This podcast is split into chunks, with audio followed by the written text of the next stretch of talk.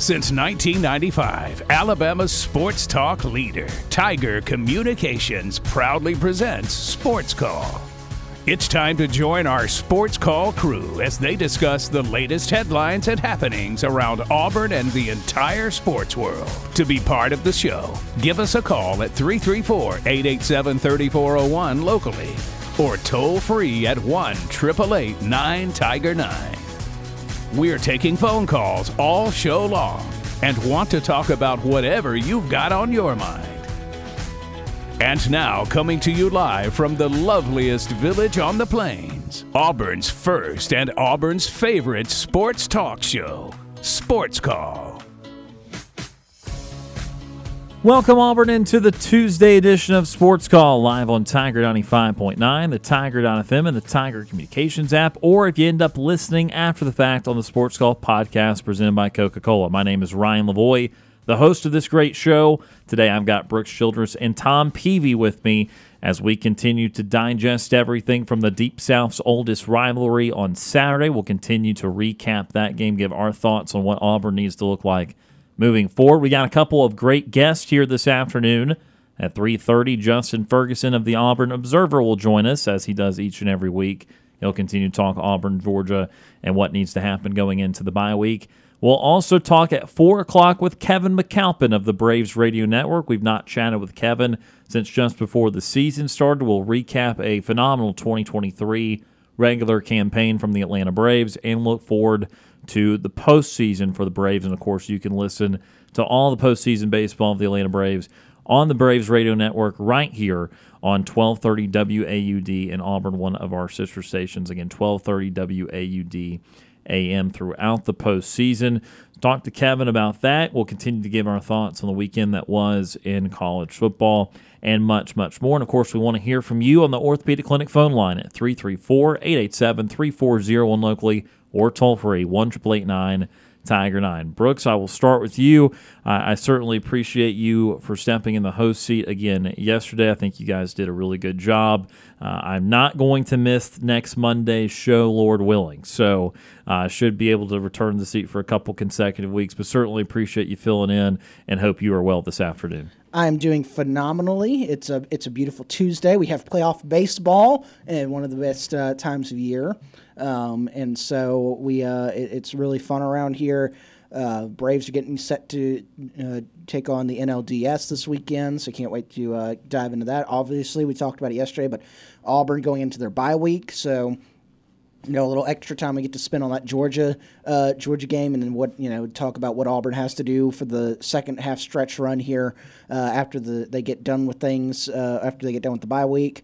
Um, and so it, it should be a should be a great show. Can't wait to talk to all of our callers. And um, yeah, the uh, you know watched a little Monday Night Football last night. Um, I may need to be in a in the uh, in the fantasy football world uh, market for a new backup quarterback because my current backup quarterback is Daniel Jones, and um, he had one good week, and then they they just can't score at all, and so uh, it's it's kind of yeah. Too, and I think you said it uh, uh, earlier today off the air uh, in the office, Ryan. But both New York teams in the NFL are just man disappointment abounds after after such high hopes in the offseason it's just wow man, the best thing that happened in New York is Taylor Swift coming into their game uh, this past weekend, and uh, I heard a lot wasn't even for for them. I, I forgot to mention this uh, to you. There were a lot of Taylor Swift references yesterday, and I'm going to try try to minimize that today. We I'm clearly doing a bad job because it took about three or four minutes. Yeah. Uh, but but uh, there were a lot of those for my comfort level. But otherwise, I thought everything yesterday was great. Listen, I'm just trying to keep up with NBC with all the with all their Taylor Swift references. Yeah, fair their, enough. From their uh, game Sunday night, so can't wait to get to the to the rest of the show show, though. It, it's going to be a great show. Welcome back. I'm Thanks, glad sir. that you were in that chair. I'm not in there for a second consecutive day, um, but I'm, I'm glad to be on this side of the table today. And then Tom Peavy, heard Hello. you yesterday afternoon as well. It's good to listen to you guys. How are you this afternoon? I am good. Uh, a little tired. I've been doing a, a, a little bit of brief landscaping work out at our station in Loachapoka, getting ready for the uh, annual syrup sop this upcoming weekend out in Loachapoka. So, um, trying to get the station all tidied up and doing some new landscaping and all out there. So, uh, manual labor, man. Yeah. Yeah, manual labor. But uh, yeah, doing good. And uh, I'll tell you this: uh, we talked so much about Auburn yesterday, but I, it it feels so good to see so many people talking about the atmosphere in Jordan Hare Stadium. Uh, Kirby Smart obviously mentioned it, and then uh, I've seen a couple of other uh, things, little videos where people are talking about it. The people that were there, uh, national media folks that were there, and, and, they're talking about the, the atmosphere that was in Jordan Hare Stadium Saturday. So yeah, you didn't come out with a win, but uh, yeah, I mean that that atmosphere is turning heads, and and I think it's turning heads because it's a team that's not good. I mean, let's just fake it, face it. They're, they're not really very good right now. They weren't expected to be very good, but yet a day game packed out to the rafters, loud, just ear splitting loud. That's just catching a lot of attention that, that the Auburn fans are that dedicated to this team. But that's Auburn. That's just kind of that's kind of how it is. And then, uh, yeah, keeping track of some baseball up here as the uh, playoffs have started. And yeah, I'm a Braves fan, but I'm also I I like to keep up with the Rays and see what they're doing because uh, a handful of these guys I watched when they played in Montgomery for the Biscuits. So I always want them to do well. Braves come first. I guess Rays maybe come second. I I like Tampa as well. So. Uh, I certainly hope that they can advance. And we will talk some postseason baseball throughout the show this week. It is Auburn's bye, so we stick with football primarily, but we still can have the opportunity to branch out a little bit and again, that's why we have Kevin McAlpin on at four o'clock today to talk some Braves. And so throughout the week, we'll talk some postseason baseball and, and, and all that good stuff. And then also uh, coming up at some point this week, I want to get into Auburn basketball a little bit too as we turn the page. We're now about one month away from Auburn basketball. Over the last several days, really the majority of Auburn's basketball schedule was released in terms of uh, timing and networks and that sort of thing. So I want to be able to update people at some point this week about uh, when all of Auburn's games are for the most part. Obviously, their SEC game uh, schedule came out a few weeks ago too, uh, so we'll we'll have to circle back to some of that this week during Auburn's bye week. But let's continue as we start here on a Tuesday edition of the show. Let's continue to talk a little bit more about what happened inside of Jordan Hare Stadium Saturday afternoon between Auburn and Georgia. I think you guys summed up a lot of the key parts of it yesterday. So I want to start with one of the positives and one of the negatives that I saw. And I'm going to start positive first. I want to start with the fact that I thought this was a better coached game. I did not think it was a perfect game, and you guys echoed that sentiment yesterday. I thought there was a key one key flaw per side of the football. Uh, but I thought that in general it was a better plan. It was a better executed plan. And even with some quarterback shifting, there was, again, this where it comes into one bad uh, rotation that I thought they had at one point. But you could see that they, when they went to the Ashford package, it was effective. Uh, and so that for the most part, when they pulled the trigger on that, that ended up being a good decision and and so I liked that it was a better coached game. They ran the football in general pretty well against Georgia. I know that uh, Payton Thorne ended up leading the team in rushing, but look, if you run for over 200 yards, no matter how you run them, if you run for over 200 yards from Georgia, that is a solid job. Maybe not a plus, but it's certainly a solid job. So I thought that he did a good job in those areas, and the coaching part of it is important because look What's clear is we all knew this is that Georgia's a more talented team. That's obvious. That was that was not breaking news, and even against Texas A&M, that's obvious. Auburn lacks a couple of difference makers, one on each side of the ball right now. They they they need a dude they can throw to in any circumstance. They need a defensive uh, preferably lineman, but somebody to be able to rush the passer and make a difference on opposing quarterbacks. They lack those things right now, but their coaching staff gave them an opportunity to win the game. Uh, that bodes well, in my opinion, for the future once they get the increased talent in here in the coming years. So I thought that was a very important long term positive. Again, it was not a perfect game by the coaching staff. They did not do every single thing right, but in general, that was the best coach game of the year and against the best team they've played this year, maybe the best team they'll play all year. And so I thought that was a very important box to check. Uh, the negative side of things is that it's a short term. The negative side of things is like, damn, you did have a chance to win that football game. Uh, you had your opportunities to be able to upset the number one team in the country, to give them the first loss in a couple of years, and and to really turn some heads. And and it's tough in a rivalry game when you get that close. It's it's a tough pill to swallow, even even though you were uh, favored to lose by 14 to 15 points, and and you look so bad against A&M, and you checked all these boxes in terms of improvement. It's still at the end of the day a tough pill to swallow when you have the opportunity when you take a 10 nothing lead at the end of the first quarter when you're able to again reestablish a 17-10 lead after the turnover early in the third quarter and you guys mentioned it yesterday but the the negative here the negative within the obvious there is just the third down stuff uh, the, the third down on both sides of the ball was just not good enough. Auburn was 2 of 12 on offense. Georgia uh, and, and Georgia's offense was 8 of 13 converting third downs. That's the key number here. It's not even the yards that that Georgia outgained Auburn. It's not even the lack of passing yards from Auburn. It is 2 of 12 on third down for Auburn, 8 of 13 for Georgia. And in particular for for me, it's the 8 of 13 for Georgia because a lot of those were third and seven plus. Mm-hmm. And, and that's and that's not being tired by the way either. Time possession was dead even. Time possession was dead even. It was pretty much dead even in both halves. It was not even slanted towards one half.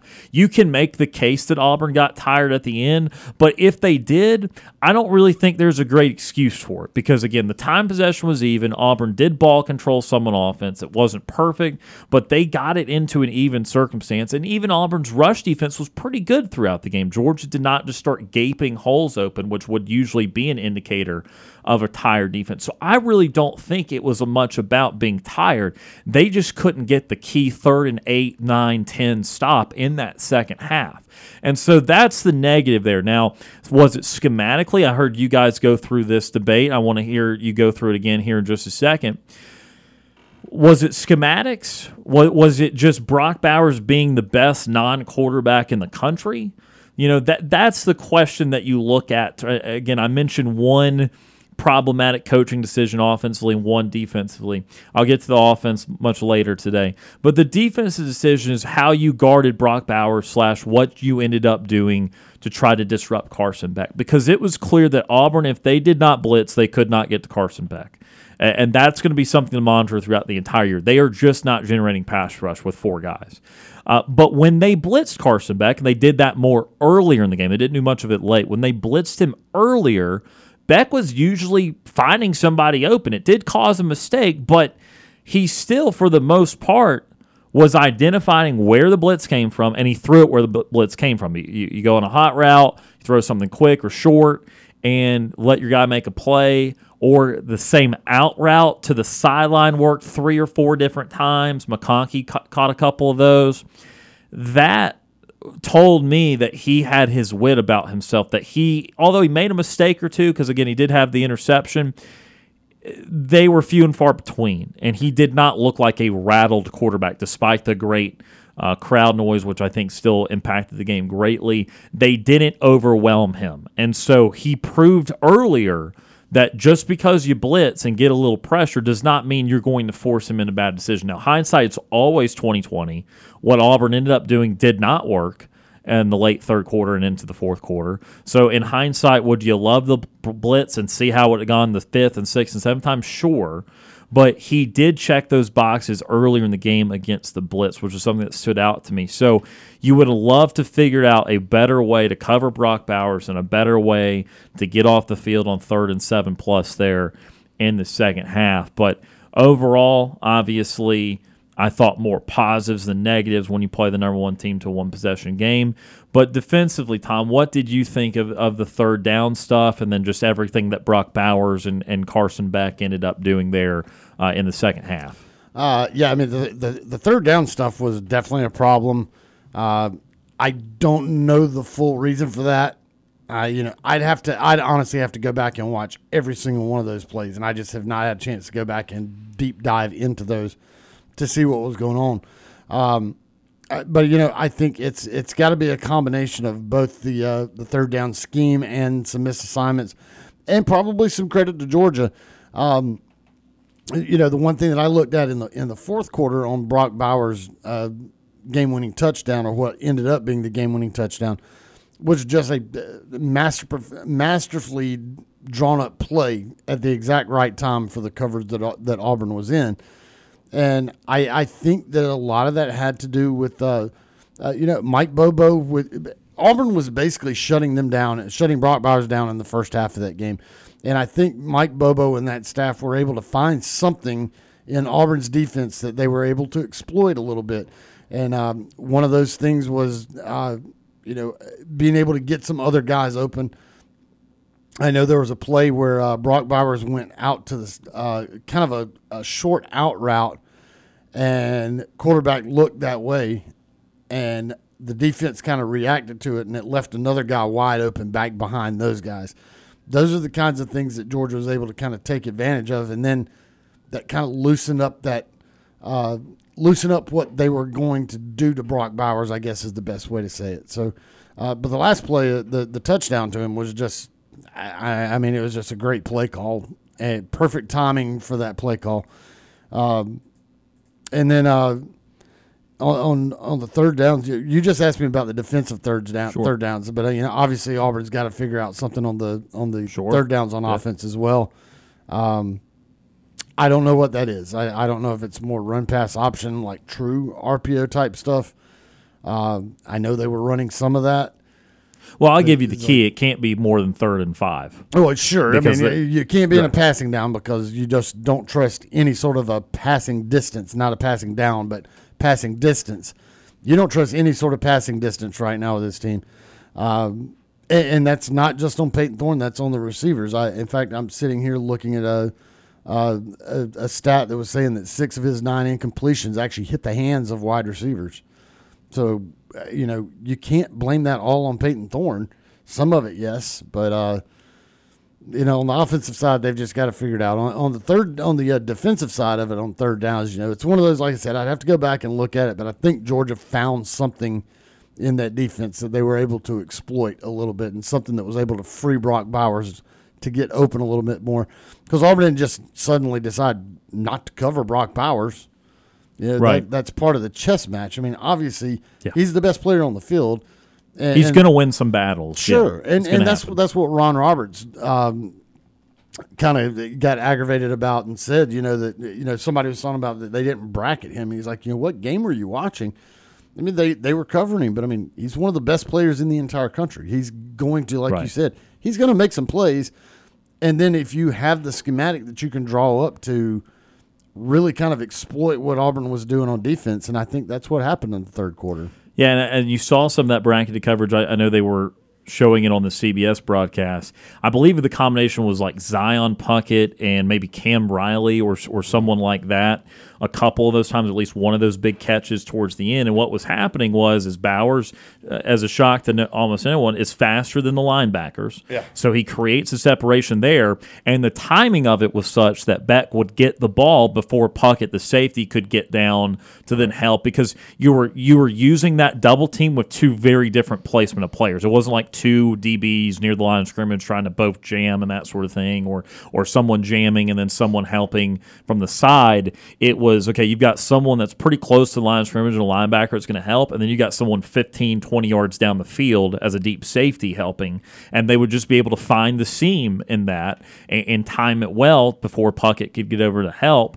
That's part of Bowers being really good because great tight ends, why we get so fascinated by them, why coaches get so fascinated by them, is that they're the size that a DB can't truly cover them, and they're the speed that a linebacker can't keep up with them and that's what Bowers is because even a couple of those catches, like the one that got called back, the one hand catch, he was covered.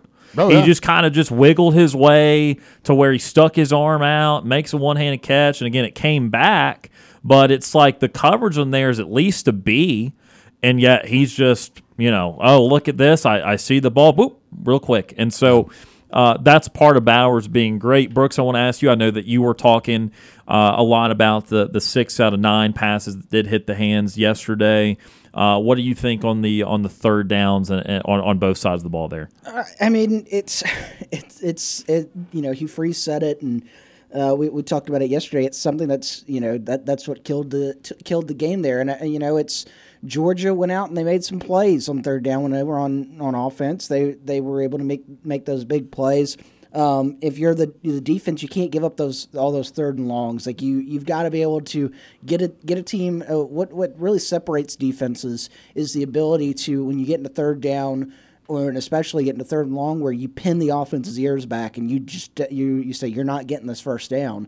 Um, and so they weren't able to do that on Saturday. Uh, on the offensive side of the ball, you know, it's it, you you got to make those. You got to do what Georgia did. Got to make those conversions. Um, like you know, Tom pointed out, we we talked about it all yesterday. Um, the the passing game was fine, but the draw it's the it's the it's the chances that uh, when you look at those, you know, you look at the the incompletion numbers. Uh, and you know you look at the wide receivers. It, it goes back to where you know uh, I think Hugh Freeze was asked last week before the Georgia game about that wide receiver room. and He said, "We still don't know what we have there. They're they're four or five games into the season, and they still don't know fully what they have in that wide receiver room."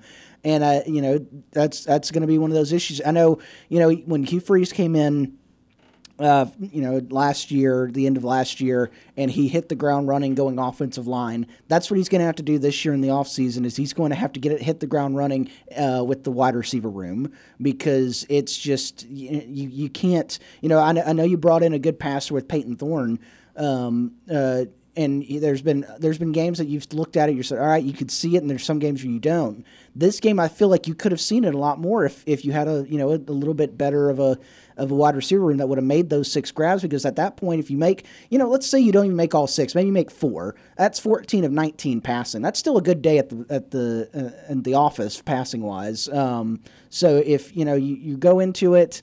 Um, I don't know. It's it, it, you, have got to get better play from those wide receivers on, going down the stretch. I don't know what more you could do. Uh, like I said, five games in, and you're still uh, sitting there thinking what what is the wide receiver room. Um, I don't know how much more you could do, but that's going to be a big issue that you have to address in the offseason is is the that wide receiver room. Yeah, and and look, I I'm a little disappointed in that part of it too, and uh, we we talked a lot in the preseason about the opportunities those guys would get, the various kinds of receivers they had. I was getting all excited about these big bodied receivers that they had. Yeah.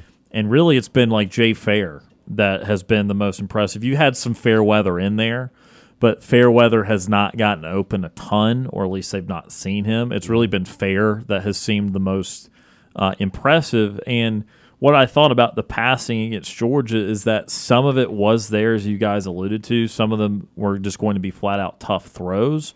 But I think that when you look at what Thorne is being asked to do, they gave him a reasonable amount to chew on Saturday. And he still had a couple plays that left to be desired. His running was the most impressive part of him, and, and that's something that Georgia was completely caught off guard by, and I and I know I was too. Yeah, well, I mean, he he had a sixty yard run, so uh, you. It, it kind of goes into one of those things that we've talked about with him. Yeah, listen, he's not the he's he is not a Robbie Ashford type runner. Yeah, uh, he's definitely not the next coming of Nick Marshall, so he's not that. But I you know I watched tape on him before the season started. I watched some of his uh, Michigan State tape, and I thought then I was like, you know, he looks a lot similar to Bo Nix in in the ability to actually run the ball. So, I, him running does not surprise me at all. Um, obviously, yeah, it's catching some other teams off guard because the, he's supposed to be the passing quarterback. Robbie Ashford's supposed to be the runner. Uh, this makes me also go back to wondering about this off weekend and what they may do. I mean, uh, you're trying to figure out your identity, and you know, are you run to set up the pass? You pass to set up the run. What are you going to do? And they're going to have to evaluate that quarterback situation right now and, and try to figure that out as well. We have time for a quick phone call on the Orthopedic Clinic phone line before we get to Justin Ferguson. Anthony from Auburn. Anthony is with us. Anthony, how are you this afternoon? I'm good. I'm gonna be quick because I know you got a guest coming up. You know, as far as recruiting, yeah, he's gonna have to get out there after the season and get at it. But I'm gonna tell you something. With this being a, a, open week and no opponent, certainly he could get himself together with uh, some people on his staff and uh, and get out and check out some of these Thursday night games, Friday night games. I'm gonna do you one better. If there's any junior colleges playing on Saturdays, then this is the perfect opportunity to go check that out. I mean, nowadays when you have a lot of analysts, some of them former defensive coordinators and position coaches, you can put those guys to work during the week and work work the players out and correct a lot of things you might want to correct, and then at some point Hugh Freeze slip on out on Thursday night on the plane with, with some selective staff and, and get to those high school games on Thursdays and Fridays and visit those high schools and, and get into those junior colleges on Saturday and see how that goes. Yeah, no, I, I definitely think that he wants to do that kind of thing. That's why he's tried to step away from the play calling, uh, if not 100%, at least 90%, and why he's tried to turn most of it over to Philip Montgomery because he's wanted, wanted to focus on that recruiting part. So I mean that's that's what open weeks are for. So uh, hey, go get it. Well, y'all enjoy y'all guests, and I'll call y'all uh, later on in the week. Sounds good, Anthony. Appreciate that phone call. That is Anthony calling from Auburn here on the Orthopedic Clinic phone line. We need to take our first time out of the show. Again, when we come back, Justin Ferguson of the Auburn Observer will join us. You're listening to the Tuesday edition of Sports Call on Tiger 95.9.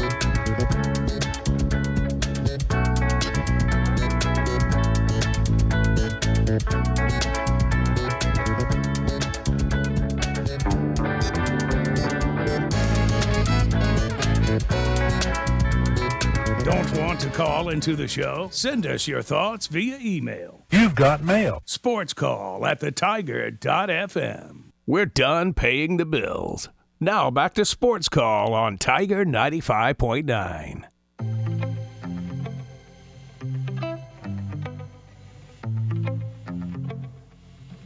Welcome back to Sports Call, Tiger 95.9. Ryan Lavoie, Tom Peavy, Brooks Childress with you here on this Tuesday edition of the program. And we are now pleased to go back to our orthopedic clinic phone line and we welcome on Justin Ferguson of the Auburn Observer.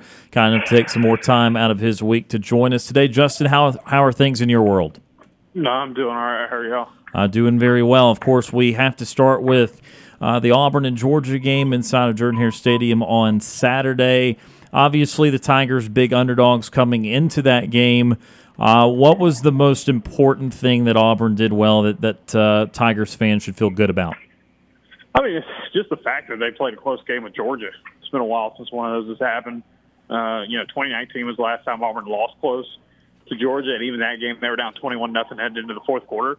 Um, so you got to really go back to 2017. Last time it was a real four quarter game against against Georgia, and so I think for Auburn, that's that's progress. Shows that you are making progress. You're making some steps in the right direction as a program. I think Georgia's as good as they've been the last couple of years, but they're still very, very good. And I thought it was something that Auburn played a pl- close game with a team like Georgia without necessarily playing like the best basketball possible or football possible, I should say. Um, you know, that's that's a good sign. Um, you know, you can tighten a lot of things up from that game uh, and feel like you could come out even better. So, no moral victories you know, um, it is a heartbreaking loss because you feel like you came so close. But I, I think if you're Auburn, you'll take, you'll definitely take, uh, you know, uh, making the progress that they made in this game. Uh, now that we've gotten through the, the games that we have, and uh, and now we're at a bye week, uh, looking at this offense, have they developed an identity? Are they still trying to develop an identity, and if so, what is that? You know, just what are your thoughts on this offense and where it stands right now as we go into off week? Yeah, I think they know what they want their identity to be. It's just a matter of going out and doing it. They're going to be a run heavier team than most teams, but they got to be able to throw the ball. And so far this season, they just haven't been able to throw the ball very effectively. Um, they got to get better at it. Um, I thought Payton Thorne was better in this game than he was against Texas A&M. Um, I thought some, you know, not great stats, but you know, receivers probably could have come down with a few of those balls, and you know, it's a different ball game. So, you know, I think they're going to want to run the ball. They're going to want to be creative the different ways they use the running game, and they did that against Georgia. They just got to find ways to, you know, actually just make some progress throwing the ball. Um, and you know, if they do that, I think this is going to be a team that, you know, an offense that can get better as the season goes on and pick up some wins that they need. Um, so I don't think they're trying to like search for an identity like what they're good at. I think they know what they're good at, but I think they also know that like if you're not balanced, it's going to be hard to be good at the th- at the stuff you're stronger at, which right now is running the ball. Yeah. Uh, and uh, Ryan started out asking you about the positives of the week. You know, one and kind of looking at a and, and you did a good breakdown on this about the uh, third down situation with Auburn. We've been discussing it over the last two days. Uh, what was it that you saw? What was the issue for Auburn on third downs? Uh, really, both sides. I mean, they could not convert third downs, and they couldn't stop third downs. And so, what was the issue there? Yeah, I think on offense it was just kind of some uncreative play calling on third and short. Pretty predictable some of the things they were doing, and really caught up with them in that game. Um, also, the fact that you know third and long is just a death sentence for this team right now. When you can't throw the ball effectively, you get in third and long, you're you're just toast. And I think that's kind of the bigger issue for the offense more than anything. On defense, it, Georgia's got the best player in the country in Brock Bowers. They got some guys that can win one-on-one battles. I mean, Ladd McConkey's a good receiver. I, I'll tell you a big difference in this game. Georgia's transfer receivers were two SEC guys that have made plays before: Ra Thomas, Dominic Lovett. Auburn's transfer receivers are a lot of guys who, you know, this is the first time they're playing in big games like this at the SEC level, and I think it showed in that game. Um, but you know, I think the big thing, um, you know, you can't blitz on every down. You can't be predictable with your pass rush. But I do think Auburn might would go back uh, from that game and say, you know what, we probably should have done a better job of, um, you know, blitzing and, and, and finding ways.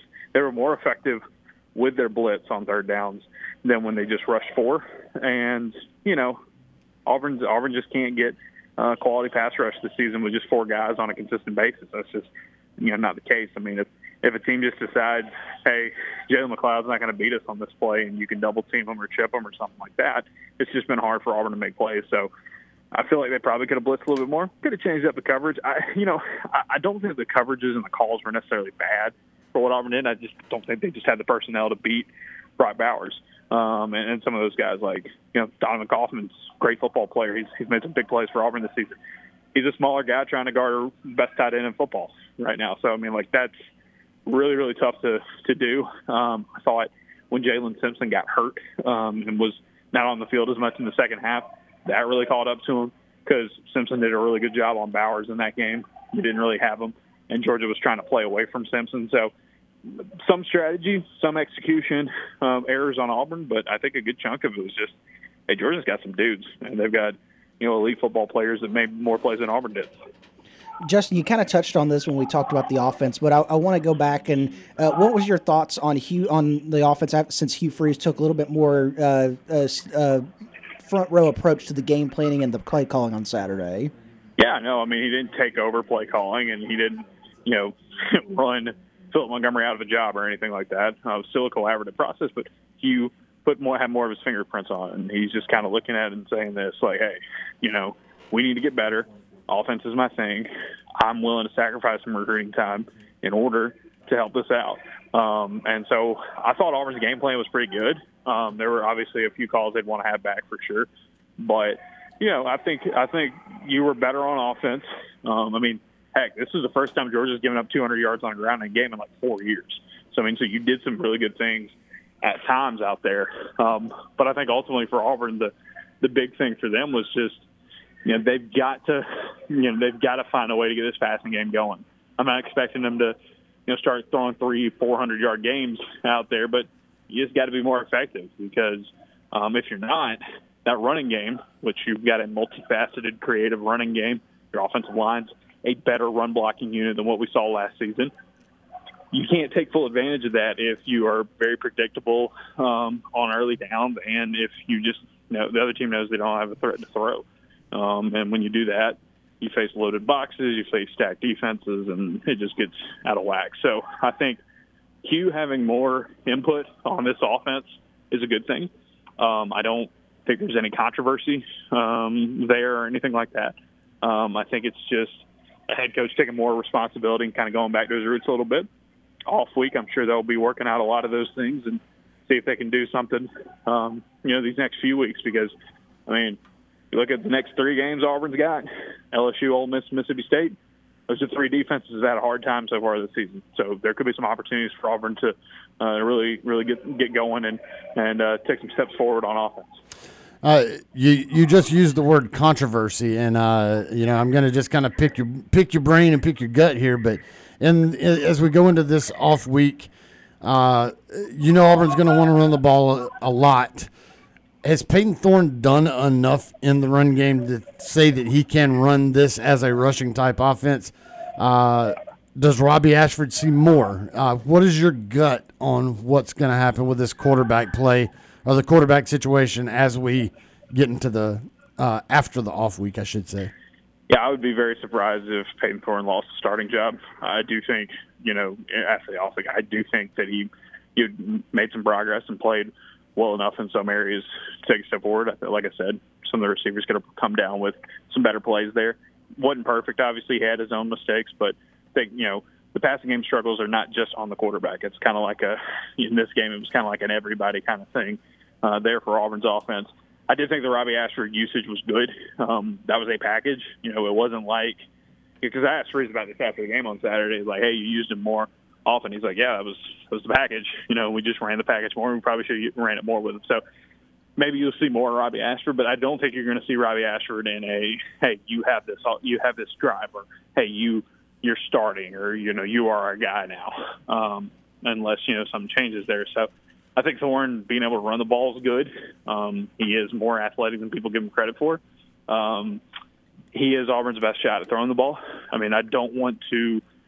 I don't want to rag on Robbie Ashford, and I don't want to pick on him um, because I think he's he's done a really good job with what he's been asked to do this year. But Auburn just really hadn't asked him. It, it doesn't seem the play calling when he's on the field. It does not seem that Auburn has confidence in him to throw the ball uh, downfield very often. Like that's just that's just not what they're doing with him right now. So um, ultimately, they want Thorne to be better through the air, uh, but I do think there's a way to do that, and also keep using Robbie Ashford and his and his strengths on the ground. So, uh, would not be surprised if we see more of him out of the off week. But I still think this is Thorne's job.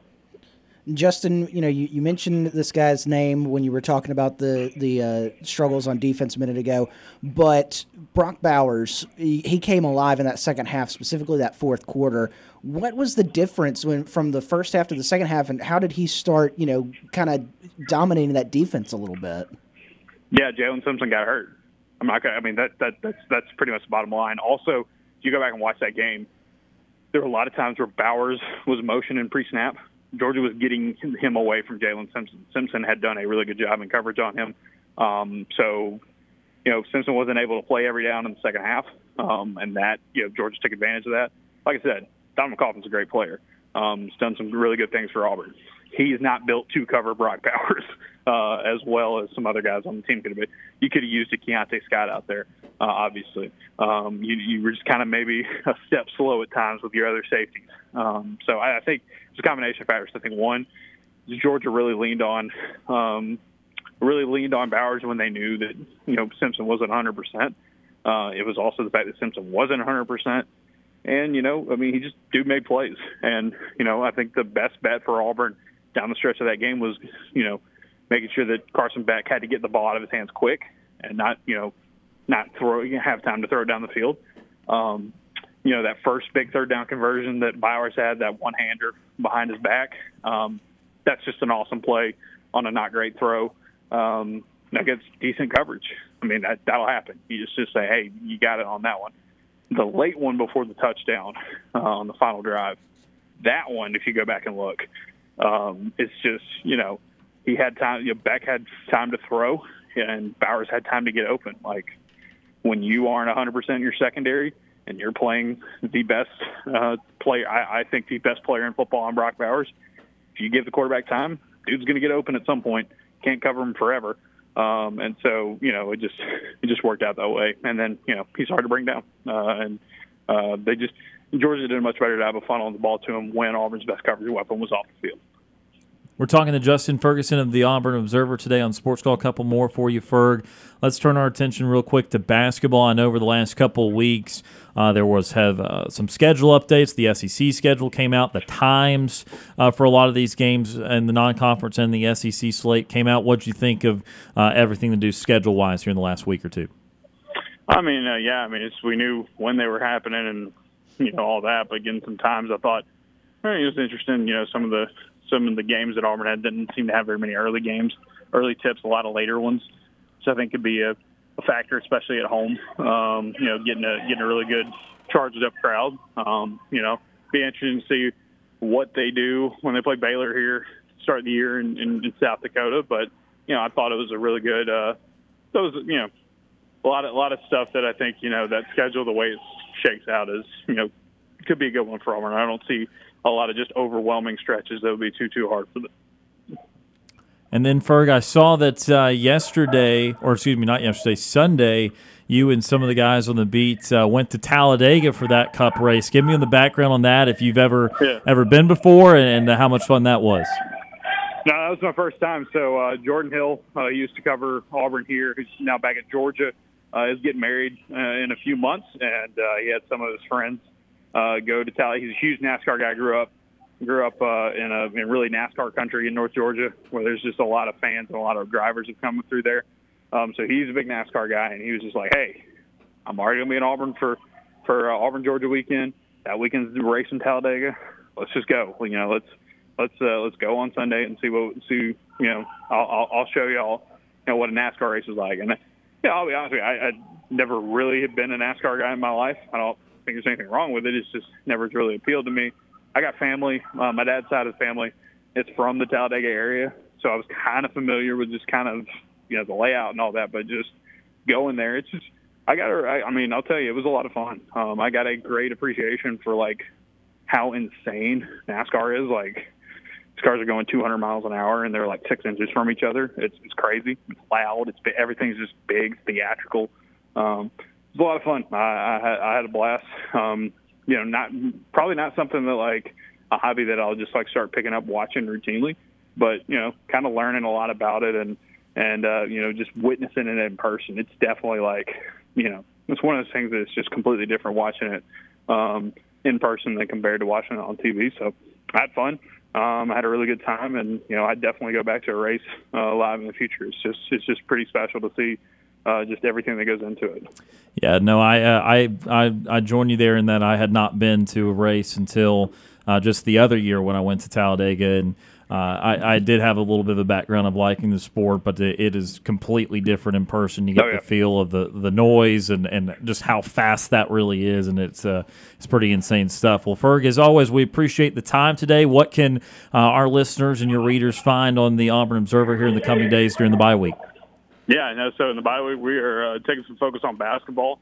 Uh, wrote a uh, story today. We talked to Pearl and uh, Charles Barkley yesterday. Um, you know, before the uh, the turn the, the fundraising event that they do every year at Grand National. So got a lot of stuff from Bruce about the first week of practice, first scrimmages over the weekend. Uh, I don't know if y'all can hear in the background. I'm at practice right now. Um, so um, been been here, you know, the since practice started last week. I've been to most of these, so learning a lot about this team, and um, so you're going to get a lot of basketball this week. I mean, we had the Monday story about Auburn's third down defense, the film room. You can check that out. But we had today's newsletters on uh, the basketball team, and then tomorrow it's kind of a, a bye week tradition for us.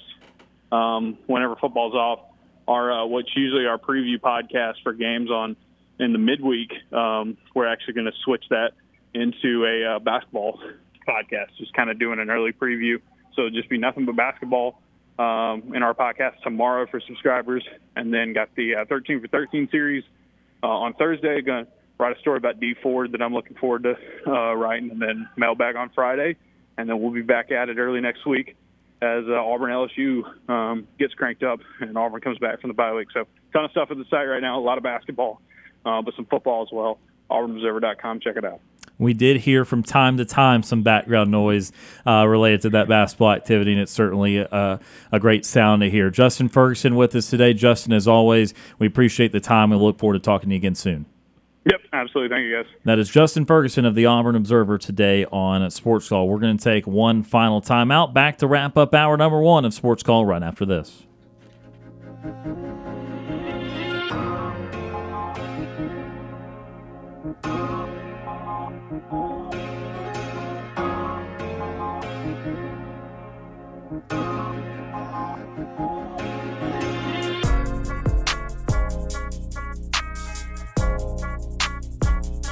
The Sports Call crew wants to hear from you. Give us a phone call at 334 887 3401. I'm Jeff Whitaker Jr., former Auburn Tigers defensive tackle and national champion, and you are listening to Sports Call on Tiger 95.9.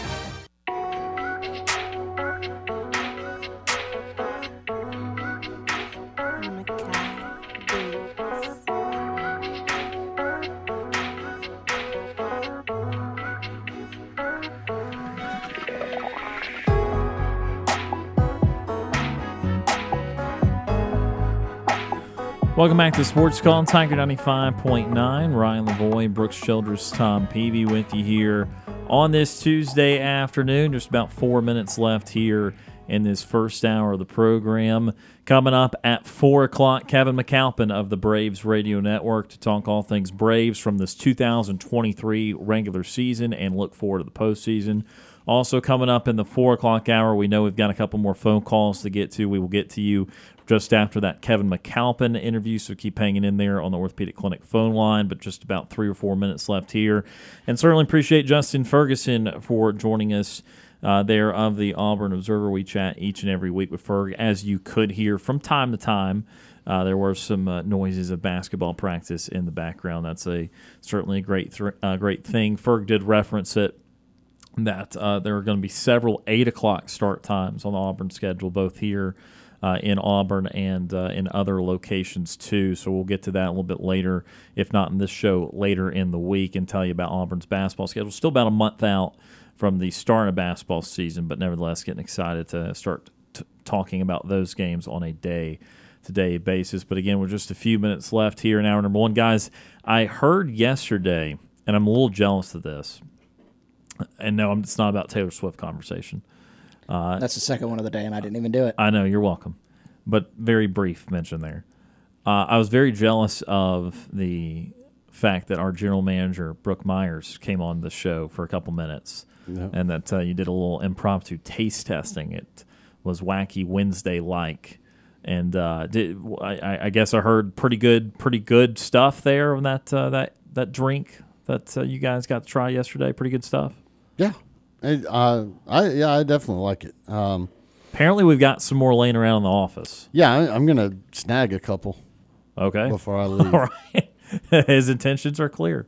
I, I, guess they went well then. Yeah. Um, they're good. Like I said, they've kind of. I don't know if you've ever drank liquid IV.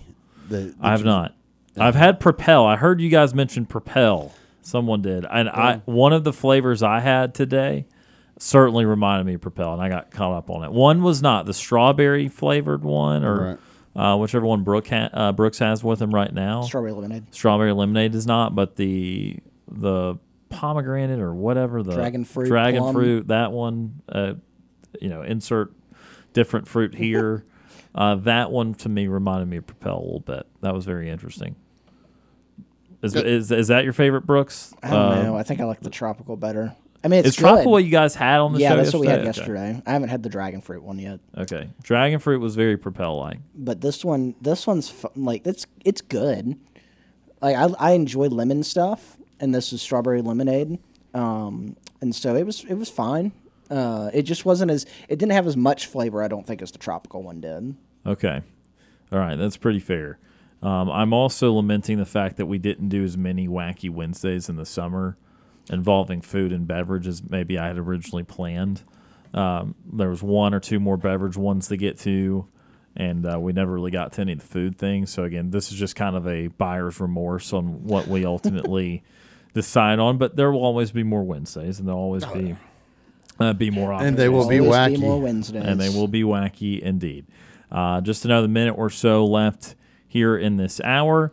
Again, postseason baseball in full swing. That's why we're going to talk to Kevin McAlpin uh, tomorrow. That was also no pun intended on that full swing. Get it? Huh? Um, anyway, Tampa Bay and Texas is the game right now. And also just having started, I believe, in the first innings, Toronto, Minnesota. So that's out in the American League. The National League stuff, of course, uh, the the series that will interest the Braves the most is the Marlins and the Phillies.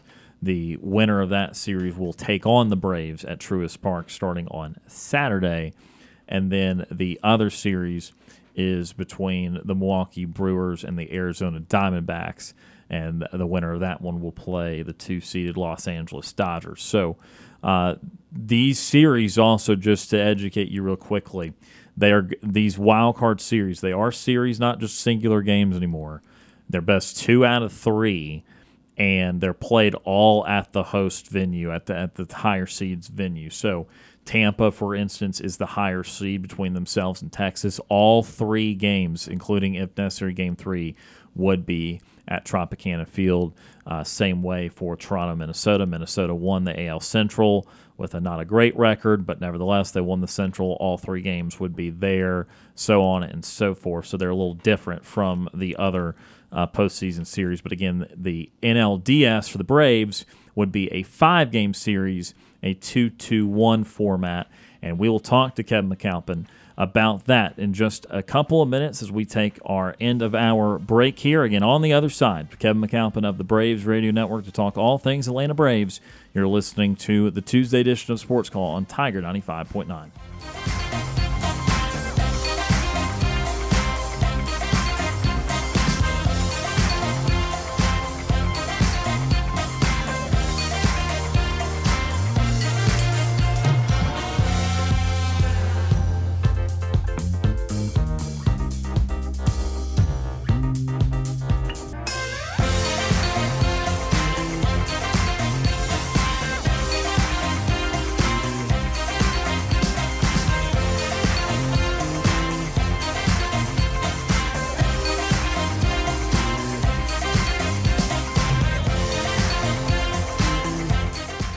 One hour of our show is in the books. We've got more to come. Stay tuned for another hour of Sports Call right after the break.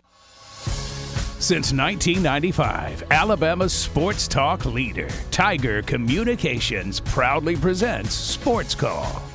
It's time to join our Sports Call crew as they discuss the latest headlines and happenings around Auburn and the entire sports world. To be part of the show, give us a call at 334 887 3401 locally or toll free at 1 888 9 Tiger 9.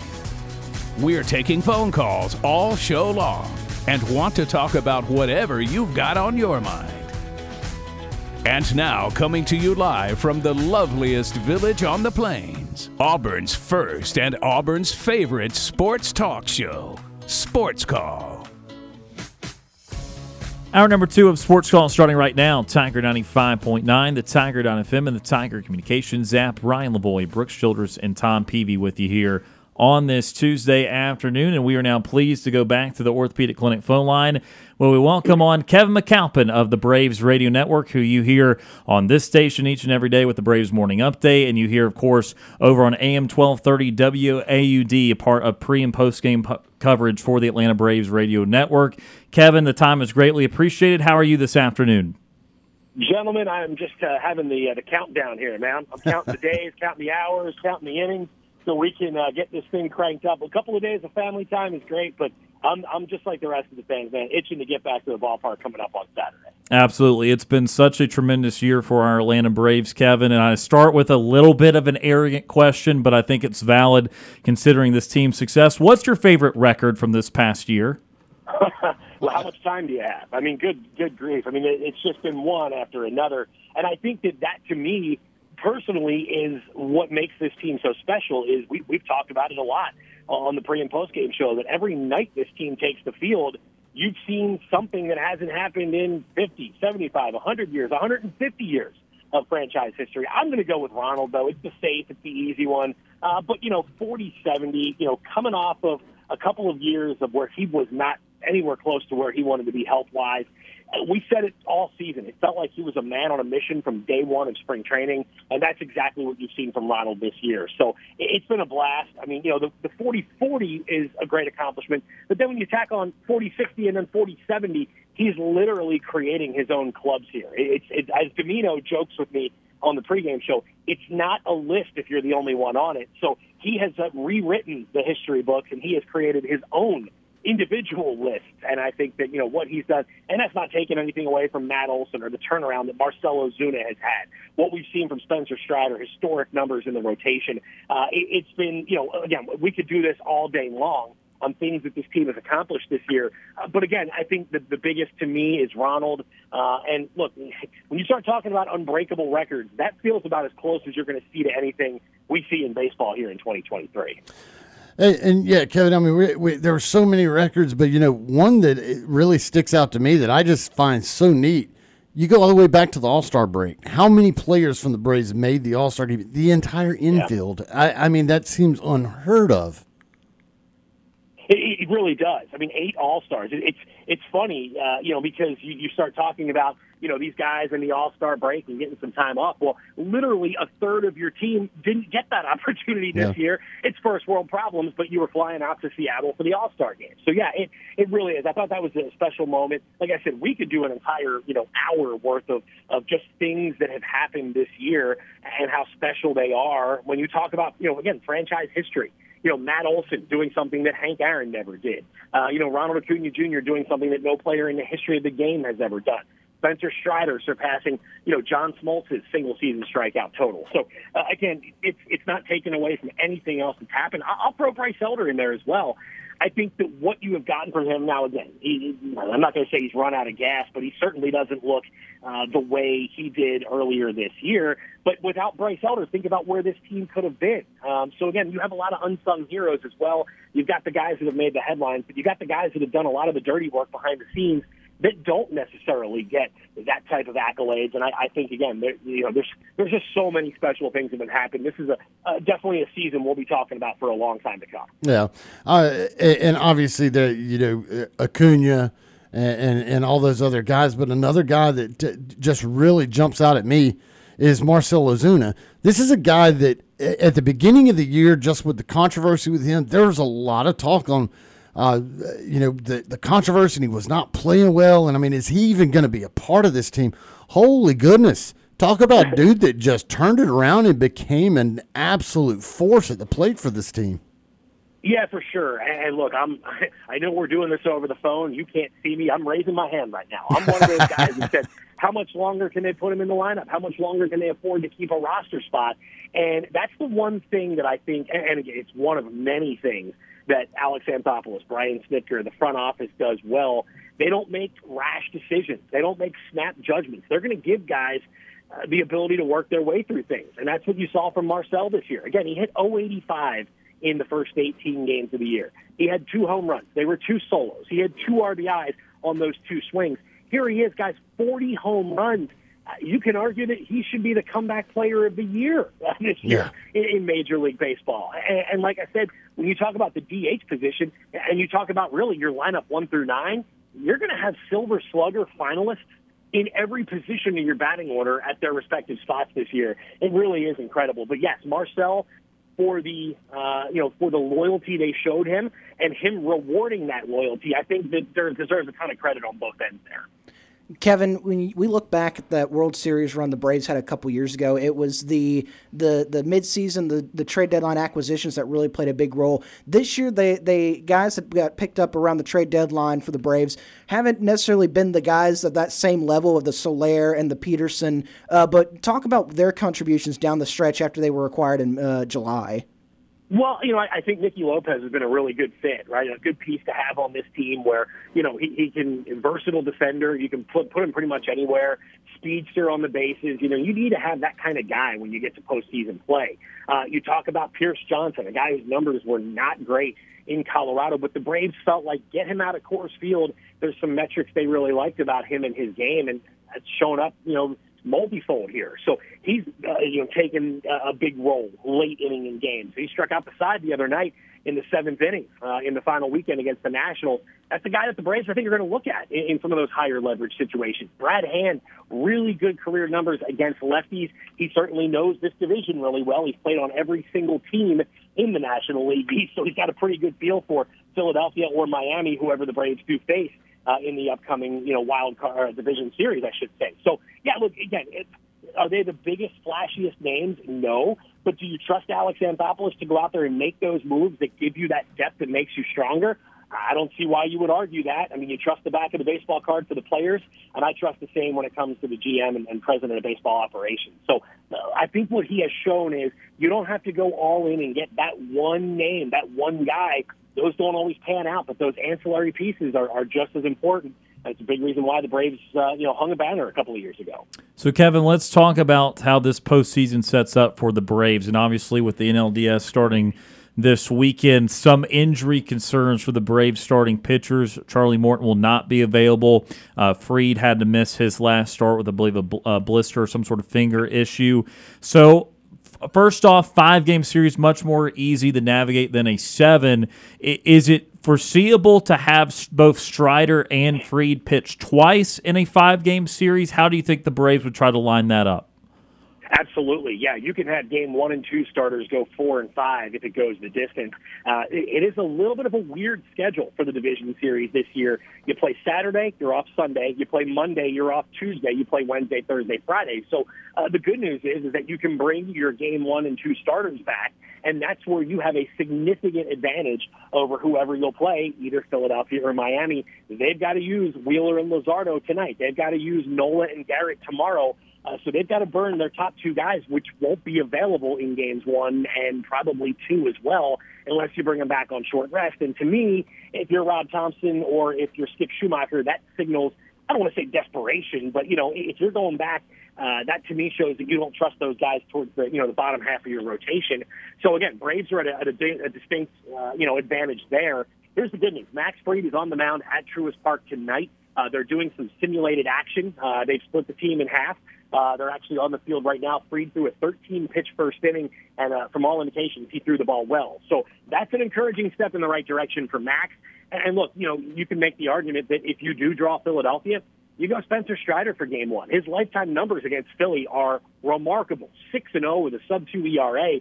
I could argue Strider game one and Fried game two makes more sense than vice versa. So, um, yeah, it, the, the pitching is certainly uh, a little bit different um, without Charlie Morton in there. Uh, but again, what you've gotten from you know Max and what you've gotten from from Strider this year, and then you know you look at that third spot. Is it Bryce Elder? Do you maybe go Kyle Wright with a fresh arm? We'll see what the Braves decide to do. But again, I, I think they feel pretty good about how they can line things up for games one, two, four, and five. Should it go the distance?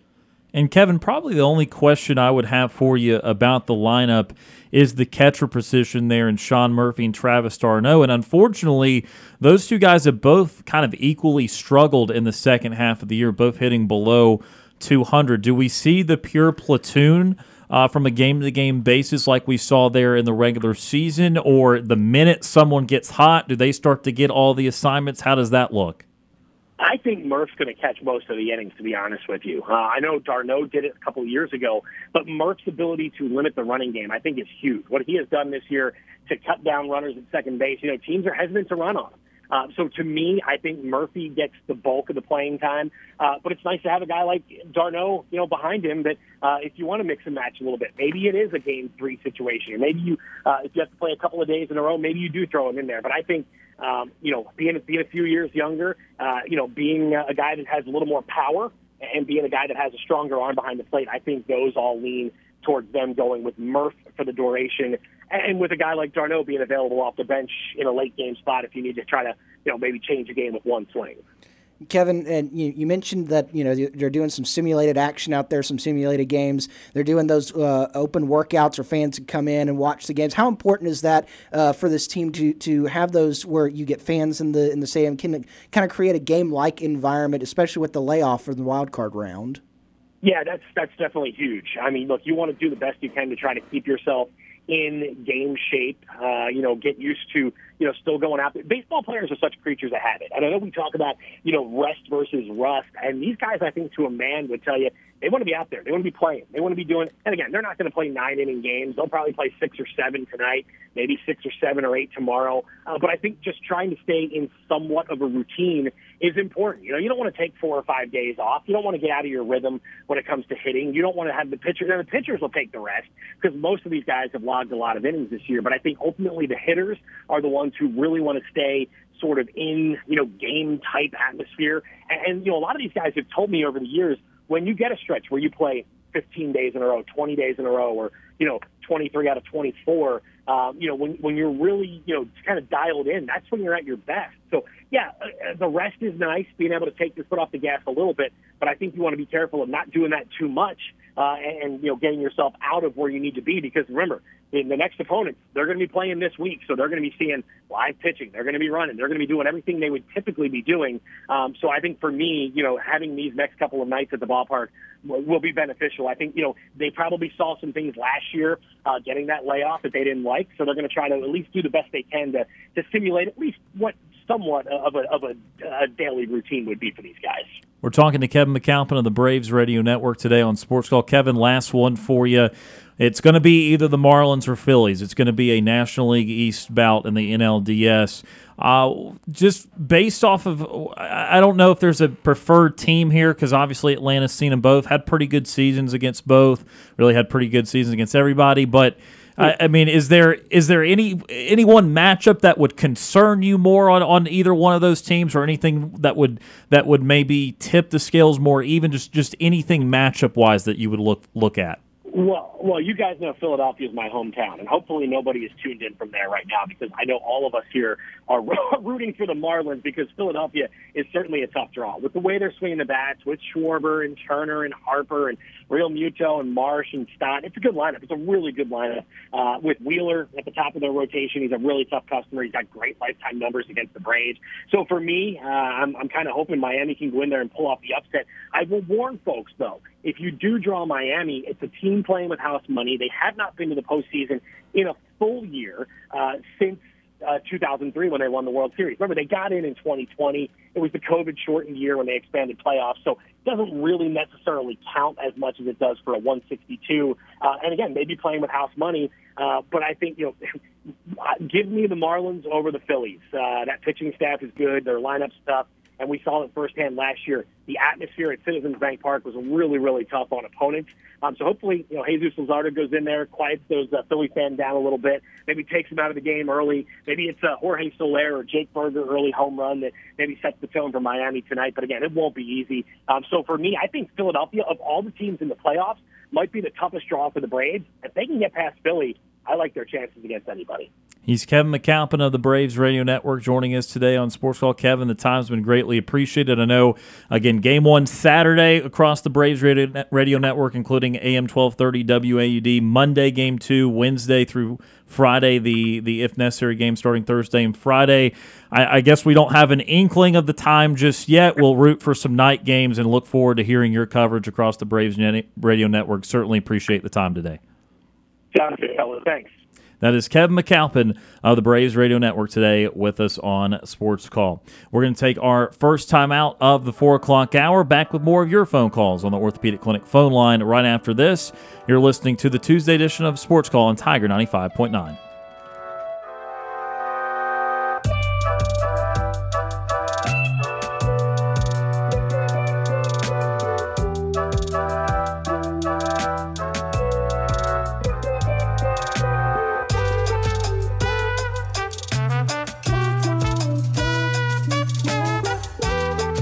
tuned. You're listening to the multi time Abby Award winning Sports Call. Let's get back to Sports Call on Tiger 95.9. Feel free to give us a call at 334 887 3401 or toll free at 1 888 9 Tiger 9.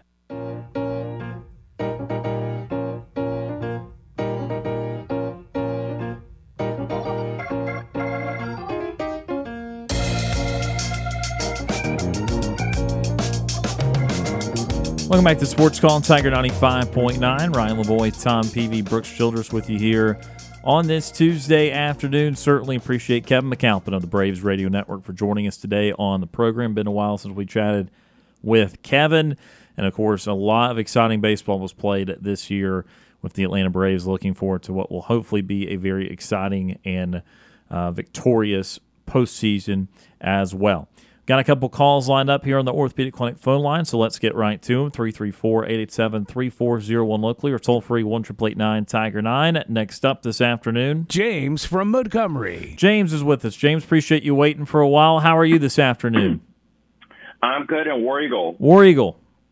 Yeah, I know that y'all was talking about Auburn and Georgia, and I was watching this. I was watching the highlight yesterday of Auburn and Georgia, and I know that we made a lot of a lot of mistakes on on the first quarter and the second quarter. So I'm just I was looking at like how Robbie Ashford was doing, and with that being said, I think Robbie Ashford should start after this bye week when we play against LSU because I'm going to be watching LSU very closely because I know they're playing a strong uh, team in uh, Missouri. So I think LSU, they're they're going to have their numbers, uh, you know, spread across the board as well because I have Missouri favored to win. and um, I, I don't see I don't see LSU uh, winning on the road in Missouri as well this weekend. I don't see it. Uh, that would be another disappointing loss for LSU. That would knock them down to 500 on the year, and coming into the year would not have thought too much of this game. But Missouri is just barely the higher ranked team. I really don't know what's going to happen there in Columbia, but it is an interesting game. And of course, after that game, yes, LSU will take on Auburn and Baton Rouge. Yes, because I think this game is going to be a night game. So I think with Auburn, I know we played night games before, but um, I think this will be this won't be Auburn's first test in um, in Baton Rouge, Louisiana. So I think this will be a, a true uh, opportunity for Payton Thornton because I know this would be his first time ever playing in a in a big environment like LSU.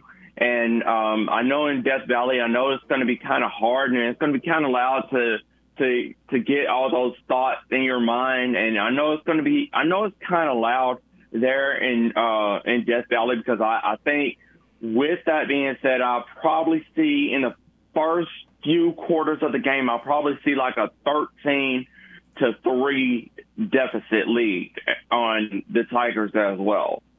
Yeah, no, uh, definitely very tough place to play at Tiger Stadium. Now, Payton Thorne has gone on the road to play Texas A&M, which is a similar capacity to Tiger Stadium. Obviously, LSU still a little bit better and louder of an environment, but so he has been in a tough road environment. Obviously, that game did not go well for the Auburn Tigers a couple weeks ago in College Station, but obviously the LSU game will be a big one. It'll be a big environment. It will be under the lights in Tiger Stadium. Yes, as well, because I'm actually going to be watching uh, Mississippi State and uh, New Mexico State as well, because I know we're playing the New Mexico State Aggies, so that's going to be um, our home game. So I'm going to be watching uh, New Mexico State as well, and I'm going to be watching Mississippi State and Alabama because I think Alabama is not going to play. They're not going to play a good game against Mississippi State. So I think I have Mississippi State favored by 40 three point deficit on the on the uh, board as well. So I think that would be a, a huge uh, loss to Alabama. So that would be their fourth loss of the season under uh, Nick Saban as well. So I don't I don't think that Nick Saban is going to come out with a victory and uh, start Vegas as well. All right, a few things uh, to correct real quickly there, James. Uh, Alabama already played Mississippi State in Starkville. That was last okay. weekend. Uh, Alabama did okay. did win that one.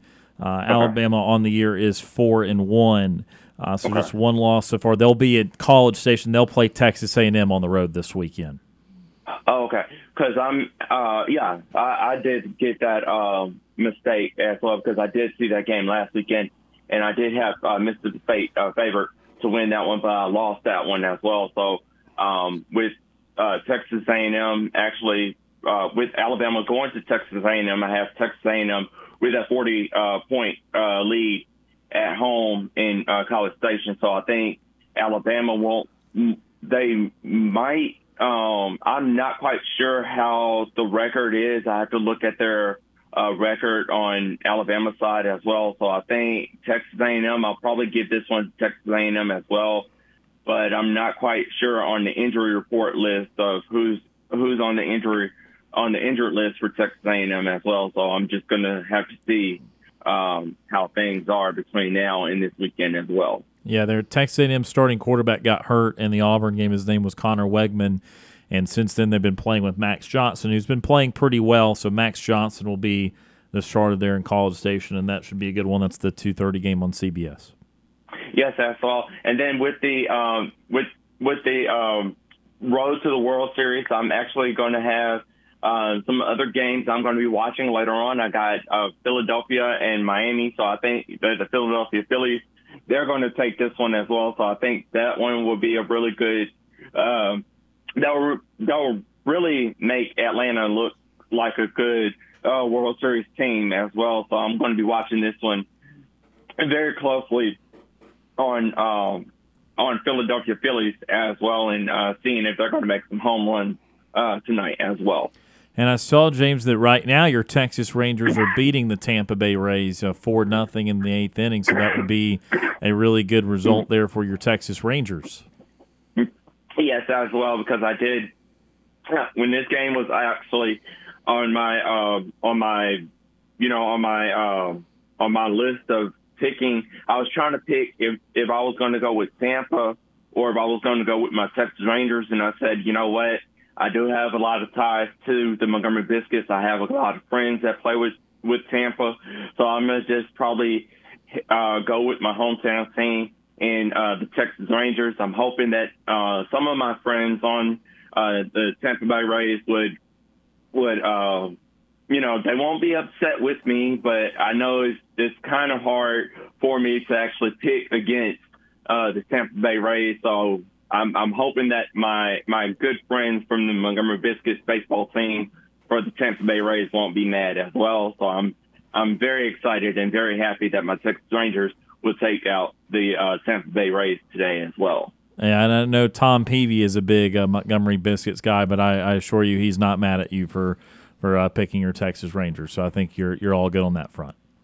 Yes, as well, because um, next uh, next year in 2024, I'm actually going to actually have uh, some tickets for uh, me and Tom as well, and um, he doesn't have to, you know, pay for anything on tickets. I, I'm, um, I'm actually getting those tickets uh, very, very soon as uh, as the season uh, comes uh, next year in 2024 as well. So I'm going to keep uh, keep out a sharp eye on uh, Tom and uh, seeing if they're going to have any uh, special promotions for the uh, first responders. So I got you, Tom, as well. That sounds good to me because I'm definitely planning on keeping on going to biscuits games.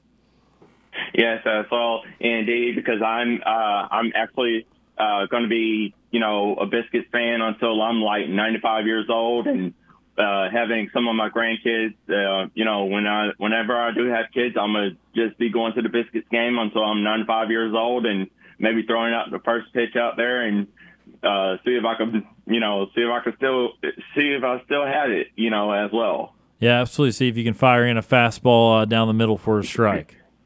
yes, as well. And then um, I did pick in my uh, treasure in my uh, trivia treasure chest that I actually picked out. I picked out something really good, near and dear to my heart because I'm a huge WWE Divas uh, wrestling fan. So I've been watching the uh, Divas matches for years.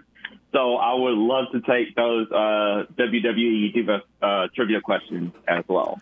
Uh, you know, see, uh, James, you, you would have to actually educate me on that because I, I, I, am really not familiar with, with anything there, and I don't, I don't think any of us in the uh, the studio have been watching that. So you, you would know more than we would, man.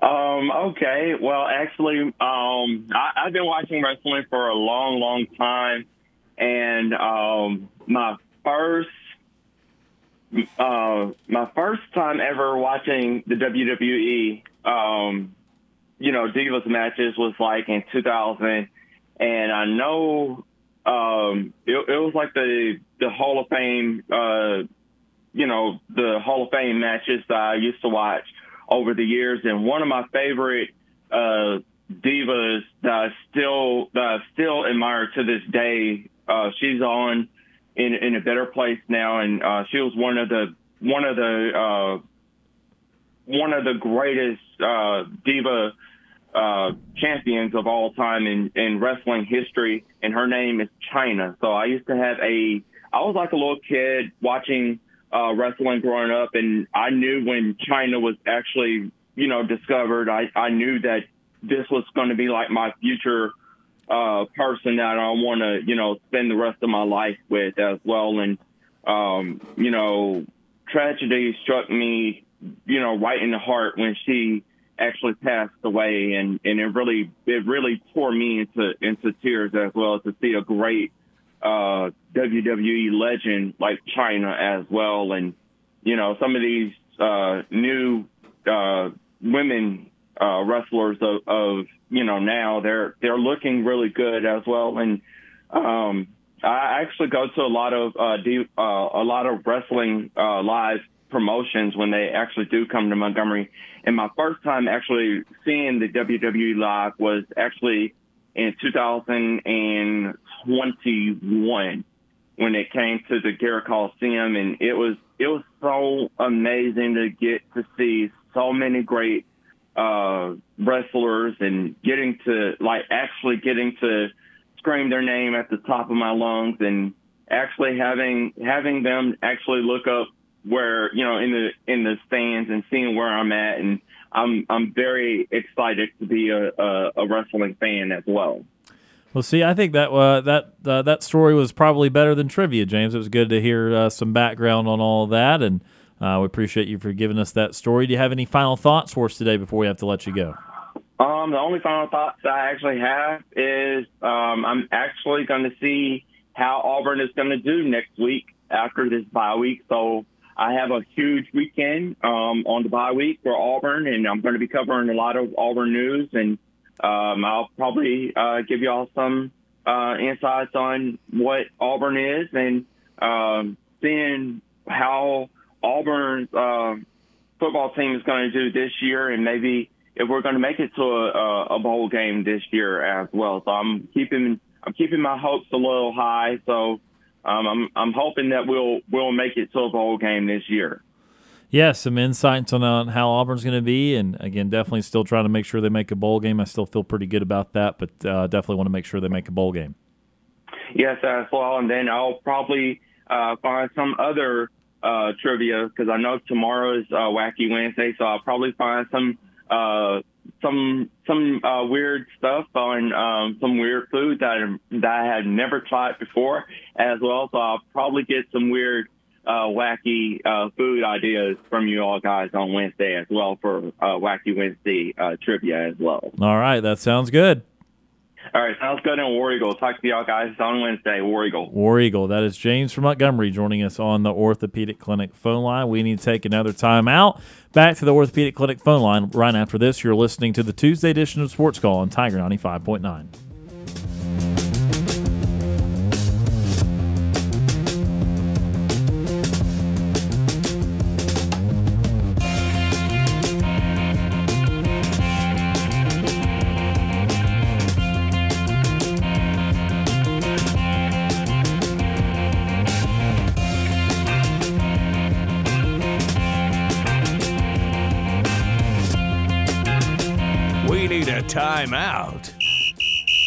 Sports Call We'll be back after this quick break.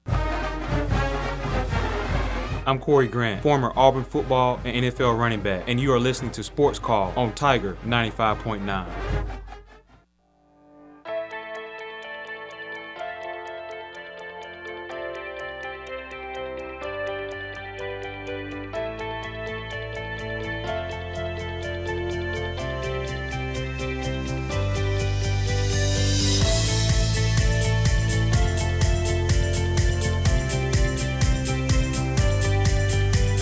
Welcome back to Sports Call on Tiger 95.9, the Tiger.fm, and the Tiger Communications app.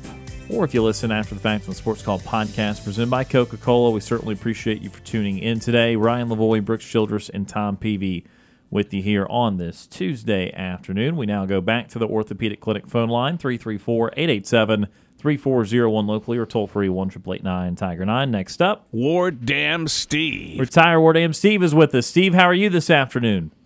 Hey, good afternoon. And why don't we start this with let's play a game? Yes. You just saw Saw 10 then. Yes, I did.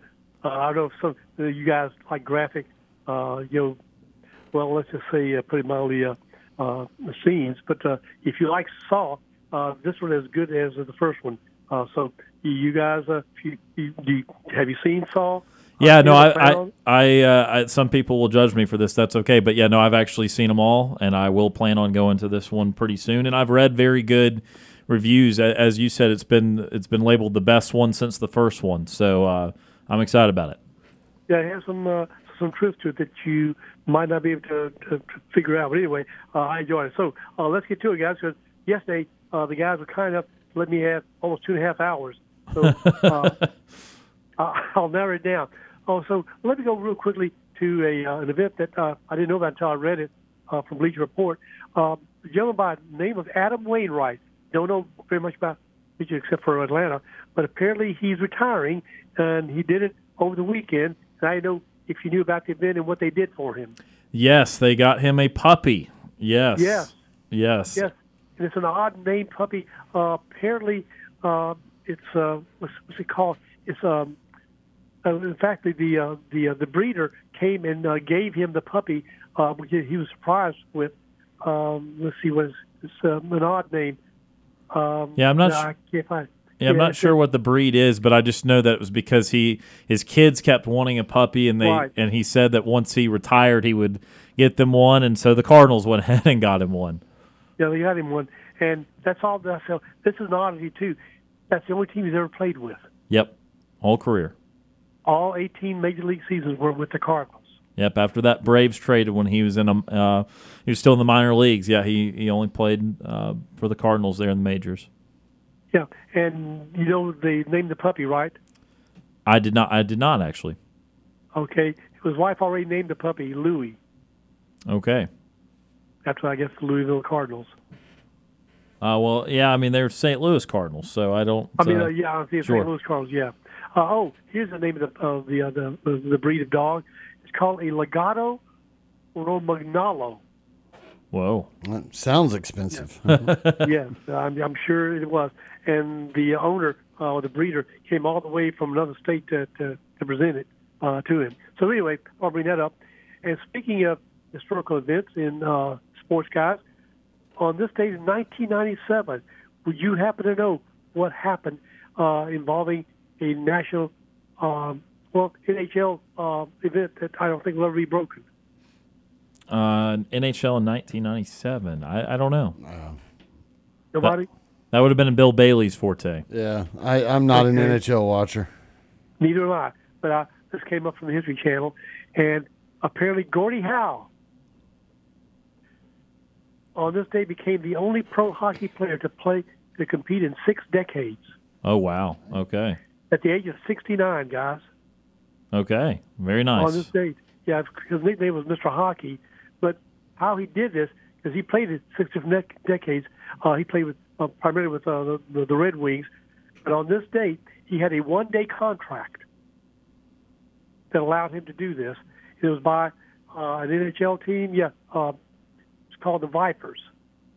They signed him to a one-day contract so then he could be the person that now holds this record, have, having played six different decades uh, in NHL history.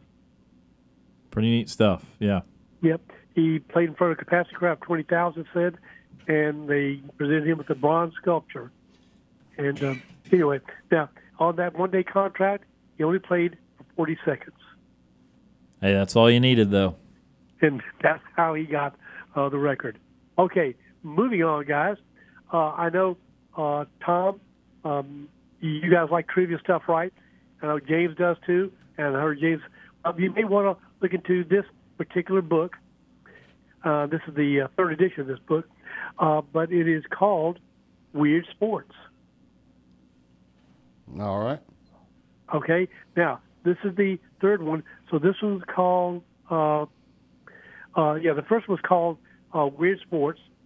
The next one was called uh, Weird Sports Two, and the most recent one just came out called More Weird Sports. And this photographer didn't out to do this, but he just started uh, going around uh, photographing different events and all over the world. So this book has photographs I'm looking at right now. Uh, you can find out about it on a website called AtlasObscura.com. Um, stuff like there's a three-day potato day, mashed potato day festival that's held in Clark, South Dakota. Wow. Okay. Okay, there's a llama race that, that goes on, uh, and that's in uh, Colorado. Believe it or not, not in Peru, but in Colorado. Is it like the llamas are running themselves, or are people riding the llamas? Uh, the llama race is in Fairplay, Colorado. Okay, and it's about well behaved. The llama is. Participants run a five kilometer race, which is about three miles, while leading a llama on a tether. Oh, So how about that one? Yes. So they, they these are really, and they got a, a log uh, racing contest that goes occurs in Japan. Anyway, it comes along with pictures, but the photographer says in comments I was reading that it's less about the weird sports, but more about he says people just getting together uh, and the stories behind how they um, you know got to, to these events and what made them want to participate. So anyway, I, I'm going to get the book. Uh, the newest edition of it. So I just thought I'd let you guys know about it. Yeah, there'll be some great trivia out of that. Weird sports. Okay, now talk about some things that are weird. There are what three teams I believe in the SEC left. They're undefeated. Is that right? I believe so. Yep. And that's weird for me. Not that Georgia's undefeated, Right. but that Kentucky And Missouri. undefeated. Yep. Of course, they looked at their uh, schedule and who they've beaten. And had you given that schedule Auburn, I think we might be undefeated as well. What do you think, guys? Yeah, with I, I think you'd have to go through it. I know Missouri's big triumph is against Kansas State, and I, I, think Kansas State is a, a really solid program. Obviously, they were ranked at the time uh, that, that that Missouri beat them. Uh, Kentucky's side of things, though, I mean, certainly some of the, the stuff they've they've already done this year. I mean, they were playing like Eastern Kentucky. Uh, I know they looked really, they did look legitimately good against Florida. They ran all over Florida last week, but you know, Vandy, I would expect Auburn to beat, and and uh, I- think before that they had like Akron. So I, I definitely think that, with Kentucky's schedule, Auburn could be uh, five and zero. I'm not sure on Missouri side thing if Auburn would beat Kansas State, but otherwise, yes. And Missouri, for most part, I mean, as long as I've known in the SEC, they've just to me an afterthought. And now here they are standing undefeated. Wow.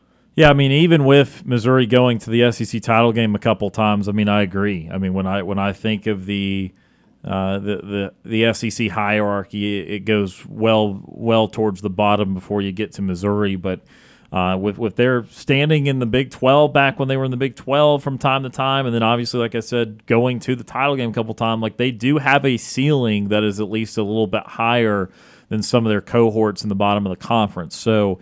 Uh, I, I don't expect them to finish at the top this year. I do think they'll be losing a couple times here shortly, but I, I do think it's good for them that they've they've gotten going, and and uh, again they do have uh, a little bit higher potential just as a program than a couple of those other schools down there. Sure.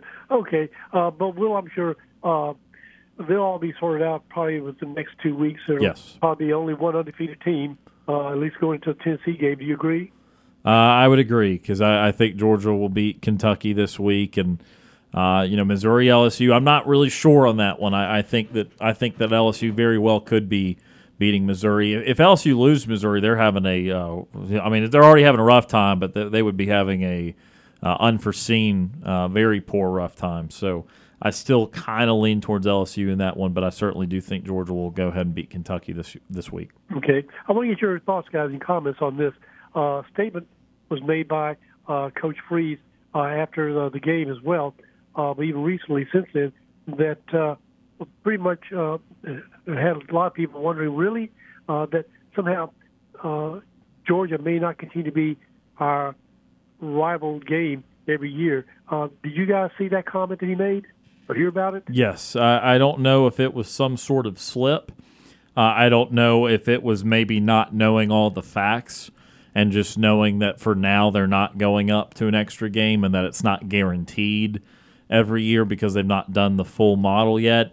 Uh, I'm not really sure uh, what exactly went into everything in that comment, but I know that he did end up uh, liking or, or commenting on a tweet a little bit later that, that said there's been no, uh, you know, no Yeah, he backtracked on announcement. it. Yes. Yeah, you know, he- he made the comment yesterday at a speaking engagement, and then he was at another one last night, actually down in Mobile. Right, and, right. And he, he, you know, he, like you said, he backtracked a little bit, and you know, Kirby Smart kind of made a, a comment similarly leading up into this game when he was when they was asked about the Auburn game. I think it more speaks to just the, like Ryan was saying, the uncertainty of what the schedule is going to be going forward. Not that they know anything or that they have any inside information on what that schedule is going to look like. It's just nobody really knows what that schedule is going to look like going forward. Right, but if you don't know, then why was that even mentioned? I mean, I don't, I don't know the the full context of the quote, but I mean, I, I mean, if someone asked him about the Auburn Georgia rivalry, I mean, it it still can can absolutely come up in conversation. Well, what what do you guys thoughts about uh, that? You know, would you be okay or not with that rivalry rivalry not being a yearly contest? Yeah, again, I, I think it's sad in some ways, some of the rivalries that we have lost. Uh, I think that, uh, honestly, at the end of the day, I get the whole bit about uh, college football changing, but I just think one of the core great things about college football is rivalries. And I know that it's been incredibly difficult to beat Georgia the, the last seven or eight years. I get that. But you don't run from a rival just because they have a good stretch on you. And so, and, and obviously that's not up to Auburn or to Georgia. I mean, that, that's up to the SEC. Uh, but but I just I, I, I, think it would be a shame uh, if that game ceased to happen. I think Georgia people really value that game. I think Auburn people value that game. And uh, I, I'm just I'm not in the business of trying to eliminate more rivalries. Well, now you've got my curiosity when you said that, Ron. It's not up to the uh, the, the football administrators, uh, the coaches, the ads of different programs about the rivalries. It's up to the uh, home office. I mean, I said it's not up to Auburn and Georgia specifically. It's up to the collection of ads. It's up to the collection of the the SEC. I mean, they're the one, the the athletic directors and presidents. They're who who vote on stuff like this. So it's not up to any one school because you have to have a majority. Uh, I'm I'm simply saying it's not. It's you know if Auburn and Georgia vote to have the nine game schedule and to keep a couple of permanent rivalries, they could still be overruled by more schools. So I'm not. I, am just simply saying it's not their sole decision whether to play that game. It's up to the the the league as a whole, all of its athletic directors, and yes, the the people uh, that run the Southeastern Conference. Okay, uh, and I, I welcome rebuttal. That seems to me not really, I guess, fair or justified. I mean, you agree to be. Decide, you know, hey, you don't get to play Alabama anymore, or Alabama says y'all don't get to play uh, Florida anymore. I think it ought to be the, the, the teams themselves that, yeah, we still want to keep playing each other.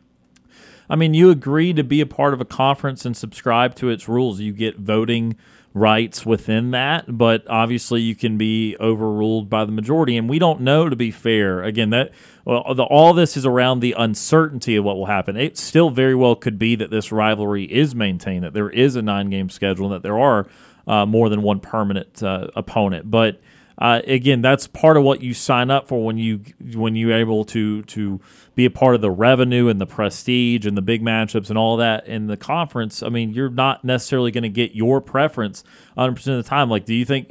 And, and, you can say Auburn matters more than in this example, but do you think Vandy gets every preference or Missouri or South Carolina? I mean, I mean, like not not every single team is going to get their way every single time. I, and I'm not sure on what the conference ruling would be if you tried to make that a non-conference game. I know that that has happened in a few conferences. Uh, I think there's another, you know, for example, the AAC is going to have Army Navy as a non-conference game. That rivalry will continue as a non-conference game, despite Army and Navy going to be in the same conference here in a couple of years. So uh, there can be special exceptions, although I don't know if Auburn and Georgia would obtain one. Uh, again, it just plays into the uncertainty around it all. But but yeah, no, you you sign up for a collection of votes and collection of ideas. Okay, fair enough. I just uh, didn't know the, the, details of all that, so thanks for educating me. And finally, guys, you know, I thought we were woeful in, in scoring an offense, right? Uh, yeah, not great. Well, I thought wrongly. Uh, I just read from Bleacher Report that the New York Giants are more woeful than we are. They're professionals. They've only scored three freaking points in two games. Yeah, the uh, the Giants have been struggling. They they and the Jets have not uh, played a single snap of offensive football with the lead this year. And those are professionals, right? Yep, but uh, they're also playing professionals, higher higher yeah. level all the way around. I know, but you know they get to. They, I mean, they get to pick and choose who they want. Right. Uh, so well, they've not chose level. wisely. I know, but three points. I saw that, that that this is shocking to see that a professional football team can't score in two games um, just three points. Yeah, I mean, again, it's all the offense there up in, in upstate New York has been has been problematic. Yep. Okay. All right. That's all I got, guys. Hey, thank you so much for the time you gave me yesterday as well as today. So hopefully I'll get out of debt pretty soon. Um, well, with that said, uh, I'll listen to the podcast later on. Listen to Mr. Justin Ferguson and who else I was on today? Uh, Kevin McAlpin of the Braves Radio Network. Yep. Okay. Now, I haven't even seen the odds real quickly. Uh, I guess the, the Phillies are favored tonight. Uh, they should be. Yes, they're at home and they are a better team. Okay, so it's at Philly then. Yes, all three games. Yep. All three games. Wow. So the Marlins got their work cut out for them. Very much so. Okay, guys. Have a good afternoon. Stay safe. and uh, we'll do this again tomorrow. Until then, War Eagle. War Eagle C, appreciate that phone call. That is retired Ward MC joining us on the Orthopedic Clinic phone line. We are out of time in the four o'clock hour, but stay tuned. More to come in the five o'clock hour, including a sports call five at five, presented by Southeastern Land Group. You're listening to the Tuesday edition of Sports Call on Tiger 95.9.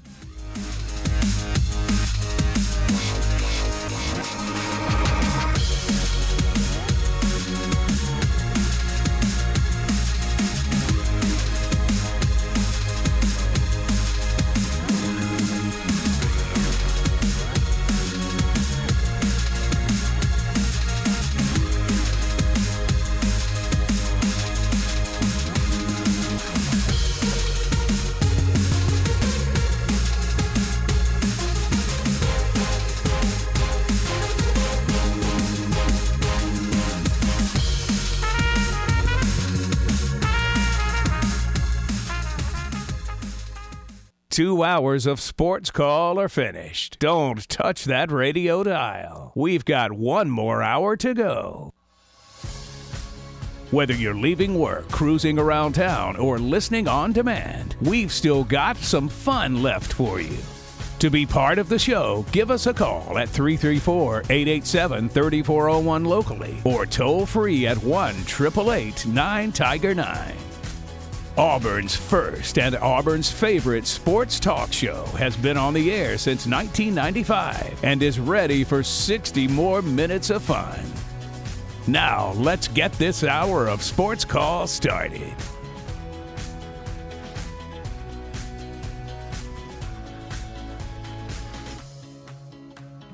Third and final hour of Sports Call starting right now. Tiger 95.9, the Tiger.fm, and the Tiger Communications app. Ryan Lavoie, Tom Peavy, and Brooks Childress with you here on this Tuesday edition of the program. First, uh, fun first couple of hours as we were going to the Orthopedic Clinic phone line early and often. Appreciate Justin Ferguson for joining us today of the Auburn Observer and Kevin McAlpin of the Braves Radio Network.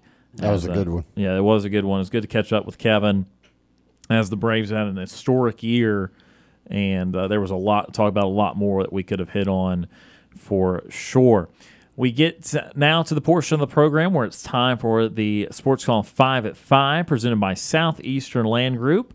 John Harden and Brian Watts are your local land advisors with Southeastern Land Group. Land is always a sound financial investment, but it's also investment with time uh, in time with your family and friends, and Brian and John can help you find the perfect property for you. If you're looking to sell your land and get maximum exposure to potential buyers, your friends at Southeastern Land Group can also help you with that too.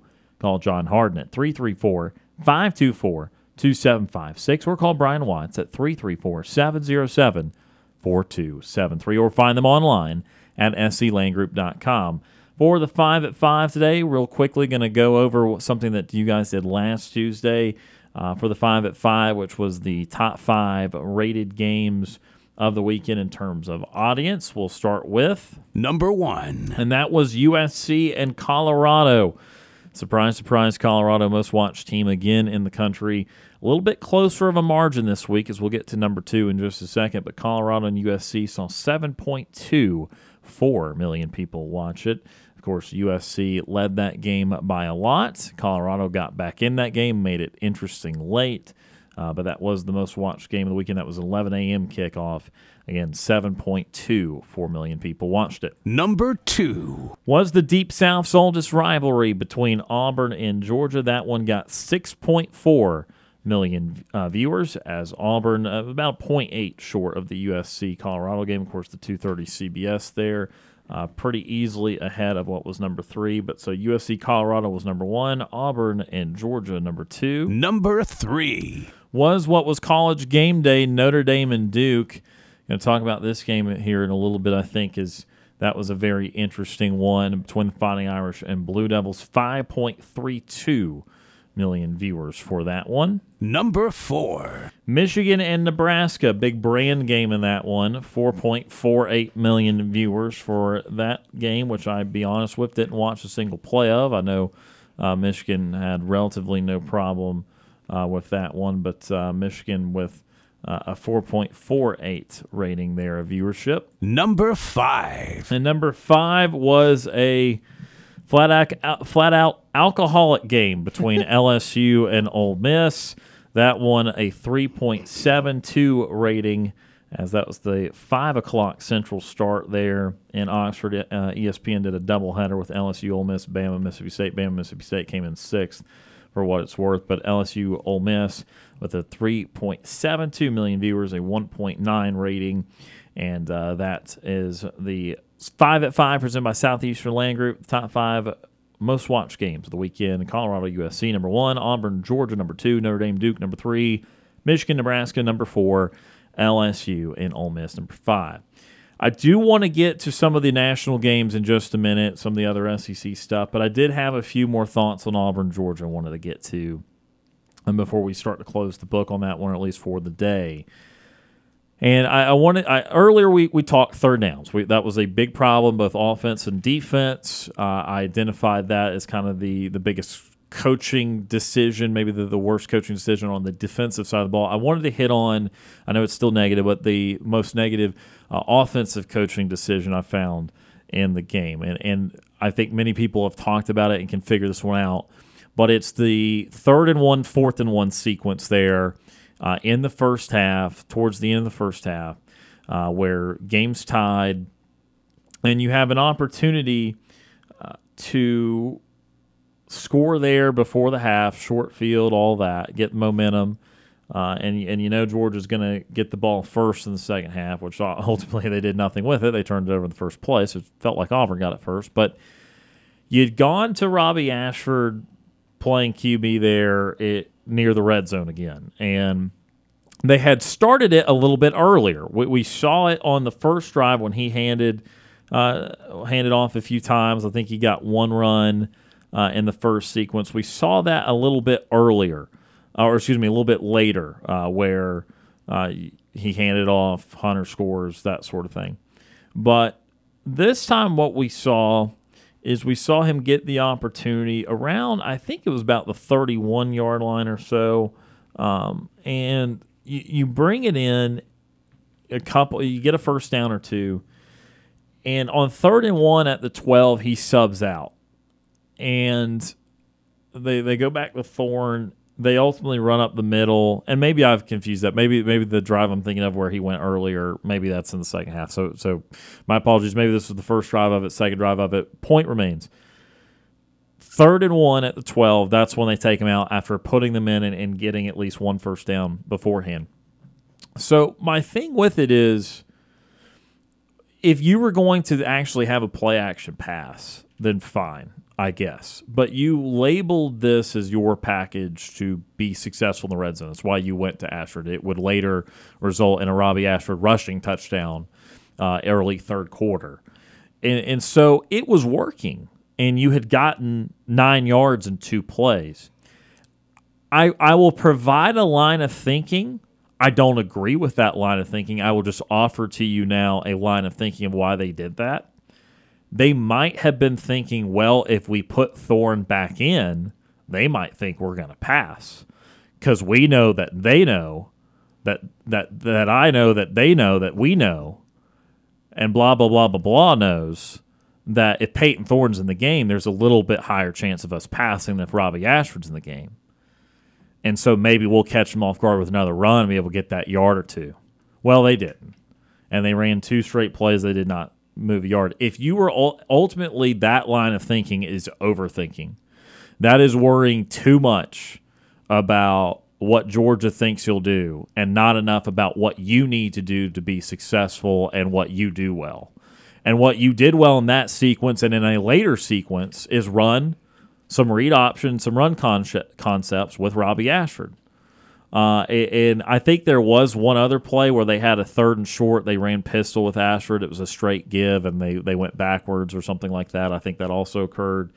But you were having some success with that. And the whole reason and the whole concept of why Ashford, if you're going to run the ball, makes sense in those situations is because it helps both parts of that run equation. Yes, Robbie Ashford is a better runner than Payton Thorne, but the threat of that helps you run with your running backs better.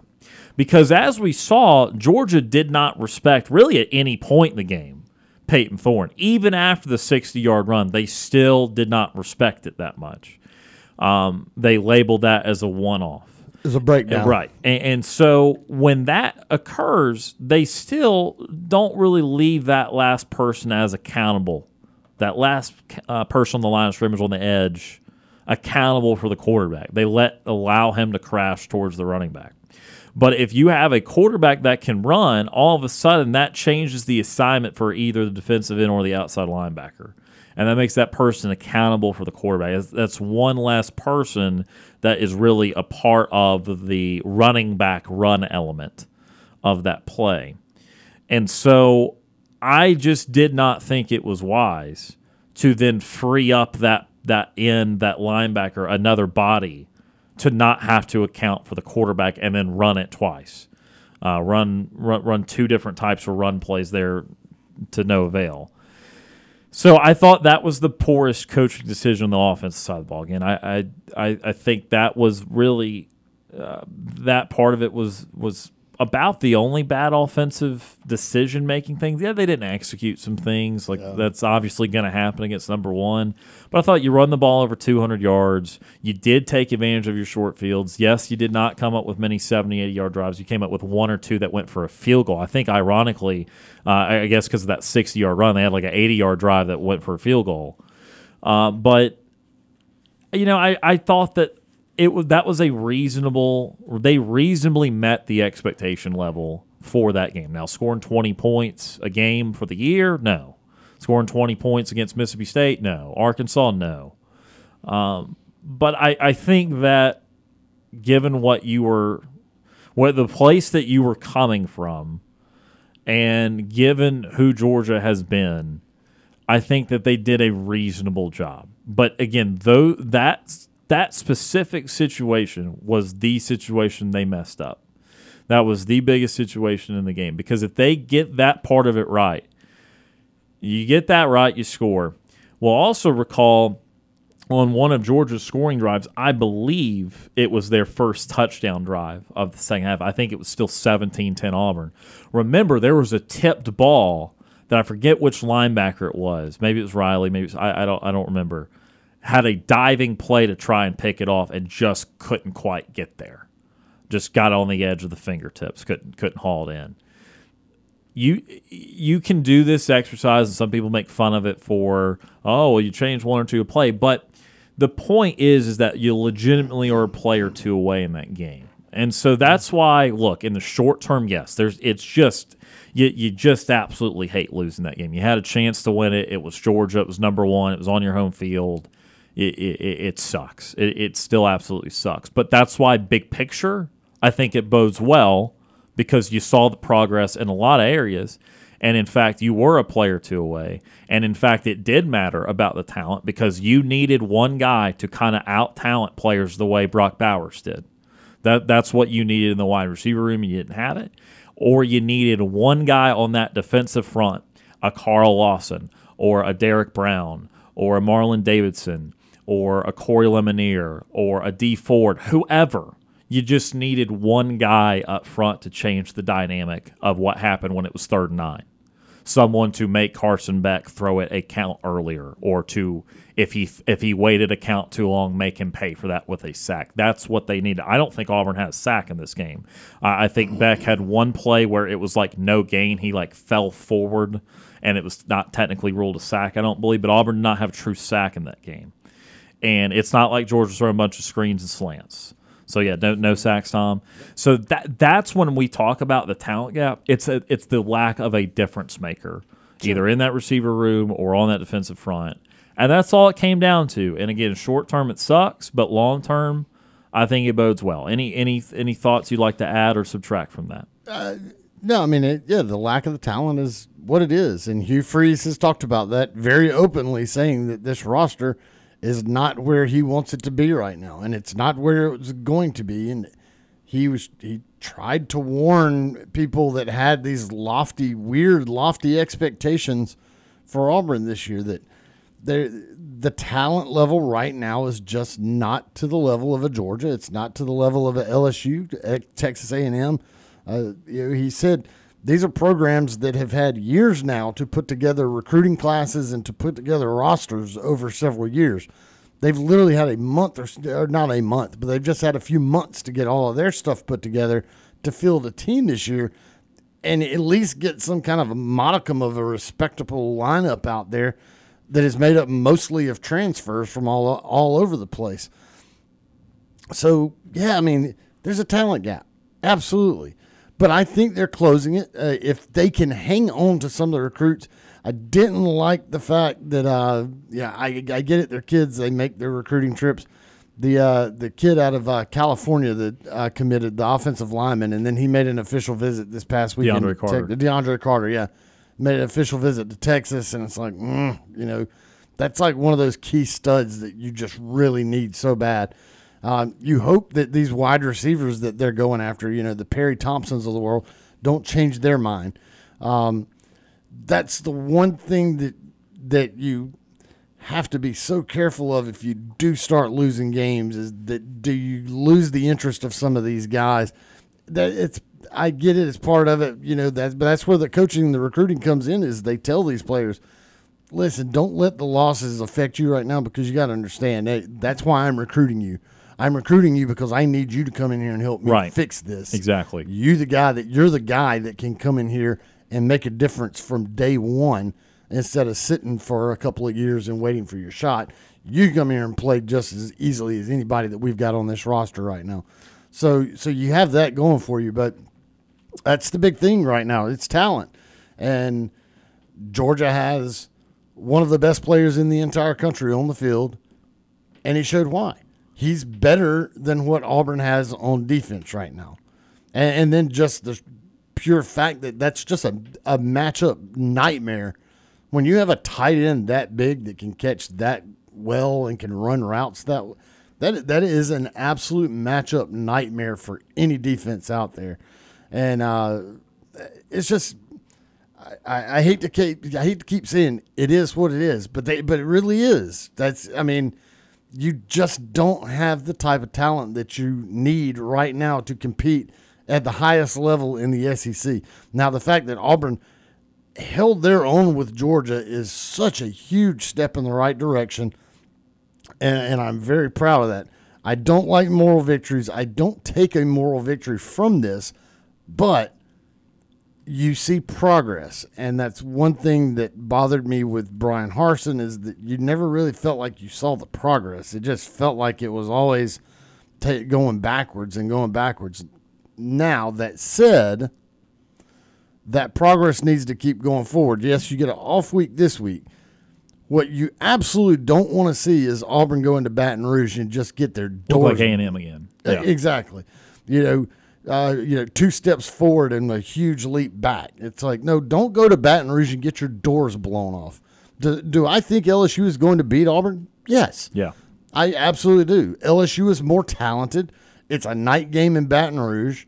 Um, it took Auburn forever to win in Baton Rouge after winning in '99. It, it took a Bryan Harsin team to actually beat them, and and That will L- always be the weirdest thing that happened. yeah. but it also but it also took an LSU team that was about as down in the Yeah. dumps and the doldrums for their program as you could possibly imagine.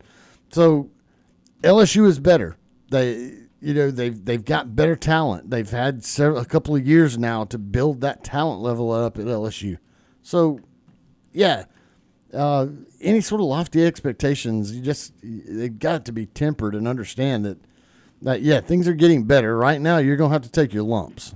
Yeah, uh, again, and the recruiting part of it too is, I mean, that's long term. What's what's going to di- dictate success or failure in in a, in a lot of ways. And I I- again, I, I want to talk about for just a moment what a couple of these recruits are saying because they these are the kids that Auburn's trying to get in the next couple of years, and how different a loss like A and M is versus a loss like Georgia. There is no great loss. There is no objectively good loss. But what there are is worse losses than others. uh, and there's a loss that you can paint in a positive way, of which we're doing here, and a loss that you can't paint in a positive way, which is like Texas A&M. And this Georgia deal, here's a couple of quotes from some of the big time recruits that visited Auburn Saturday. This is from the number 14 player and number one edge rusher in 2025, Jared Smith. Quote, Auburn's just a few pieces away from being great, so why not come? Another quote uh, from a guy uh, in Alvin Henderson, 2025 running back. Auburn sh- quote Auburn show that they can compete with one of the best teams in the country. End quote. So see what you did here is you showed, hey, here's our great environment. It's as good as it comes. Here's the number one team in the country. We were a player two away with guys that are not as talented as who you are deemed to be. So you come here in front of this crowd, you win this game, you then become all the way up the rankings because you can be if you be the best team here, you beat any team here, and you can see what this place can be and how close we already are because you're walking the line of we lost because of blank and those reasons will not exist when you are here. We know how to coach. We know how to get the most out of you. We did it in the past at Ole Miss, blah, blah, blah, blah, blah and and that's what Perry Thompson li- likes. That's why he cited uh, committing to Auburn, and for whatever you make of that, that's that's why he did it. And so you use that narrative, you pair it with how close you currently are in a game like the Georgia game, with the environment that you had at your home field, and that's the recruiting message. It's very simple. That begins to wane in year two, but especially in year three, year four. And that's why the recruiting is so important in the first couple of years because you can afford the losses while still keeping a positive pitch and a positive message and not have to explain the yeah buts and, and, and all that sort of thing. So, uh, that's still, I think, a positive impression overall in, in, what they're doing recruiting wise. But again, it will take some of these big guys. And again, those those three stars, okay, maybe if you're a good coaching staff, you develop them in the starters. Those four stars, those are your guys that you you you, you count on in a lot of ways. Good, reliable guys. Some will make the NFL. Some will just be really good stalwarts for you. The five star guys are what puts you over the top yep. in a particular game, a particular moment, and so that's why Auburn's targeting these guys. That's why it's a big deal when you get a Demarcus Riddick, when you get a Perry Thompson, uh, and that's why Auburn is still working hard on 24 and 25, trying to bridge that talent gap. We're going to take another timeout. When we come back, we'll talk a little bit more about the college football world, maybe an SEC thought or two, and then also a thought or two on the uh, a couple of other big matchups that took place in college football this past weekend. Uh, particularly out west, and then also with that Duke Notre Dame game. You're listening to the Tuesday edition of Sports Call on Tiger 95.9.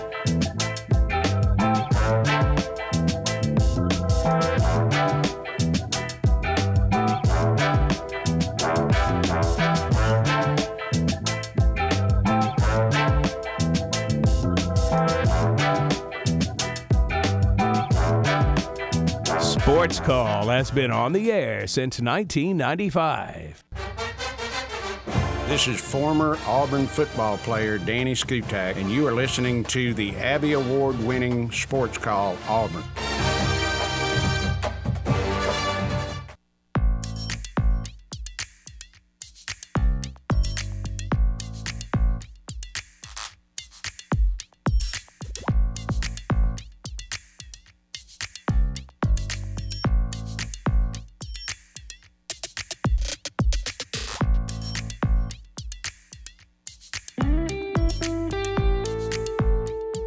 Welcome back to Sports Call, Tiger 95.9.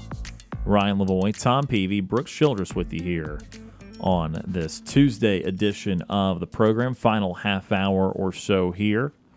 And let's talk a little college football outside of the realm of Auburn and the SEC. Let's talk about a couple of the top 25 games from this past weekend, put a bow on those.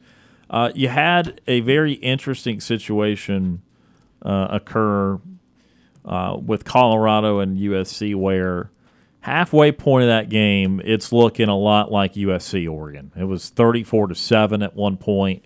I said USC Oregon. I'm at Colorado, Colorado and Oregon. Yeah. Yes. It was 34 to 7 in the first half, 34 14 and a half. But even outside of the half, USC scores first in the second half, make it 41-14. Yes, Colorado answers but back up to 48, 21 USC. And then the turntables uh, with, with three straight Colorado touchdowns to get it to an onside kick situation at the end. Um, I can't figure out, and I know it's maybe not like the biggest talking point around here, but nationally it's important. One of these teams are going to find their way in the playoffs. USC, Washington, and Oregon. I mean, they all. I don't know. You put a blanket over them. Do you, do you have a a preference in the three at this point of what you've seen and? Uh, can you can you trust USC's I don't- defense I don't- I- against well, one of those? I, I'll tell you this. I know I don't trust USC's defense at all. No. Um, and yeah, I mean, I mean, Oregon. Goodness, Oregon's playing so good. Washington's playing so good. Utah is not playing good. That was Right. a team that was also supposed to be. yeah, there's just no quarterback there with Cam Yeah. Rising out. Just can't score. Yeah. Yeah. Um, so uh, yeah, I mean, I, I I feel like those two teams feel like they have more of a full package than what Southern Cal does. Um, so yeah, no, I don't trust Southern Cal's defense at all. I, I mean, well, I know I know Colorado's got a good offense. I get it. You know, Shedeur Sanders and slings it all over the field. I get it, but man, you got to be better than that. Like To- if I mean, Oregon shuts them down to six, then Right. you know it's imp- it's it's at least possible. Sure. Not that you have to give up six, but you give up seventeen or twenty or something like that. well, just yeah. hang around and. But all of a sudden, Yeah. the fourth quarter, it Yeah. nearly completely gets gets away from you. Um, no, I don't trust their defense at all. Yeah, I think that's what's going to be keep them out of the playoff, like it did last year. I think that uh, USC they've got the offense to score. I, I mean, we, we see them every single game. They put they're putting up points. It feels like you know the headline on on ESPN.com says Caleb Williams throws six TDs and win over Colorado. I feel like that's every. It feels like the Caleb Williams and the the, is the Shohei Ohtani of the USC Trojans, except for they have more positive outcomes. You know, Shohei Ohtani in, in baseball, it's like, oh, Shohei Ohtani did this um, incredible thing that nobody's ever done since 1903, and the Angels lost. That's what this is feels like, except for it's Caleb Williams did you know threw for six touchdowns and they won by six and it's like their defense just doesn't it is non-existent and i think brant said it yesterday um, it's it, it we I think we came to we we know what we're getting with the Lincoln Riley team. They're going all in on offense. It's going to be great. They're going to you know they're going to score. They're going to outscore everybody, and they're going to have to because there's not a defense on that side of the ball. We I mean you know we, we think we saw it kind of last year with what what was left there with Oklahoma with a defensive coach coming in with Brent Venables came in. He didn't have a lot to work with there. We saw what happened. Now you're starting to get back on track this year. Oklahoma's a ranked team. This is the first time this weekend that Texas and Oklahoma think's what a top 15 matchup or top 20 matchup and since like the mid 2000s or something or Really? late That 20 long? it I don't, it may not I may be over exaggerating that I saw some stat where this is the first time that they're I mean, both Texas ranked been down for a while, but uh, ranked pretty high in a while. Yeah. Anyway, I think that's what keeps this USC team out. Washington, they've got an offense that can score the football a lot. But when you look at this past weekend, they played an Arizona team. They put up 31 points. Arizona scored 24 on them. And an Arizona team that, you know, I, I talk, spoke about them in the preseason when we did our, our previews of all the, the conferences. I said Arizona was going to be a, a better team this year. They're not a team that hangs around with a team like Washington that can score points at will. I think the most complete team right now, and I'm I'm also st- still kind of hesitant to say it is Oregon because you saw what their defense was able to do. You, they shut down Colorado. I know you know, and, and Colorado still has a couple years to you know get building to where they can be you know fully on the same level as these other three. But their defense was was great. Um, my only problem is uh, they haven't had that you know huge test. Like they it, they haven't gone up against a, a you know a, a big time offense uh, that I, I think can score with them with the uh, with with the defense. I think in a couple weeks when you get to that Washington Oregon game, that's going to be their big test. That's going to be the, the the game that tells you if this Oregon team is for real. And even you know even then you get down the line, you get to a playoff scenario. I don't know how much uh, you know. We always question Pac-12 defenses anyway when you get into the big games at the end of the year, um, even if they do look really good throughout the year. And so I, I think right now I would put as the most complete team with an asterisk because I don't know what they're you know they haven't had a big test yet is Oregon. Uh, I think offensively though Washington and USC are right there together, but I think Oregon's defense uh, gets the job done more often than not. Yeah, look, I, I again, I, I know that I've spent months railing on this conference. it's dying a painful death currently. It's having one last shebang before it goes out. And it's a big one. It- but it's a big shebang. It, it is a lot of what the college football world is going to be looking at in the coming weeks. Here's Oregon's next. I'll just give you the rest of the schedule. So they're they're idle this week. They enjoy their five and zero start. At number seven, Washington. Host number thirteen, Washington State, who's undefeated. Cam Ward looks like a lot of fun at quarterback. At number eighteen, Utah. Then finally a breather with Cal before they play number nine, Southern Cal. Then at Arizona State, then the Civil War, number 15, Oregon State. So five of their last seven seven games are against ranked teams, and all those ranked teams are in the top 20 right now. So that none of them are just hanging on to a ranking. They're all uh, solidified in that top 25. It, it's brutal. Uh, it's going to be a lot. But as of right now, and it's it's hard because as you said, Brooks, via the competition, you're tempted to say that Oregon uh, looks the best because they've done back to back 42 to sixes. They seem to be the one that has the best shot at playing good defense. Washington, Washington on the defensive scale would be in between USC and Oregon. Uh, certainly more competent USC, but I think Oregon's got higher upside there. They all have quarterbacks that are just tremendous. If I, Penix I would probably take Williams, and then I'd lean Penix probably over Bo. yeah, but probably. It's you're splitting hairs, man. I mean, Yeah. again, it is it is going to be uh, that that that threesome there is going to be a lot of fun uh, to watch out there out west in the Pac-12. And again, that's just a fun conference overall because Washington State and Oregon State trying to go out with a bang. They're the last two t- uh, teams standing in the Pac-2 Yeah. uh, for this fall, and they're both ranked. It's like, hey, someone come get us. Like, okay, we do increase some value. Uh, so, so that's been interesting. Also, want to talk about Notre Dame Duke game. Uh, under any other year of sports call, that sentence would not be said. Uh, that would not be a valid sentence. No one would want to hear that. But top 25 matchup, Notre Dame comes off the brutal loss to Ohio State. Not that you lose Ohio State is inherently bad, but the way that you lost to Ohio State. Duke is getting perky. They beat Clemson in week one. Uh, was undefeated coming into this game. Got college game day for the first time, top 20 ranking. And they led late, very late. Fourth and 17 for Notre Dame. Sam Hartman gets 18 yards by running, not by throwing. Uh, and then they get a, a long t- uh, touchdown run a, a play or two later, uh, and they and they score. And then to make matters worse, Drake Maye goes up. uh, Riley Leonard, yeah, Oh, Riley yeah. Leonard. Don't don't you wish that on me? uh, and so Riley Leonard gets hurt, which I, I've not heard the severity of it. It looks severe at the time, maybe a high Right. ankle High ankle sprain. sprain. what I, okay, I just went and looked up to see it, but it's, he's not expected out for the season. but four to six week type of deal. it's going to be a minute before yeah. he's back. Yeah. And so Duke goes from like trying to get towards the mountaintop, not of the entire sport, but like you're about to be top 12 or top 15. You just had a college game that you're going to win. There's no reason you can't have a huge historical year by your program standards to you lost and your quarterback's done for a while. That is a brutal end of the game for Duke. Yeah.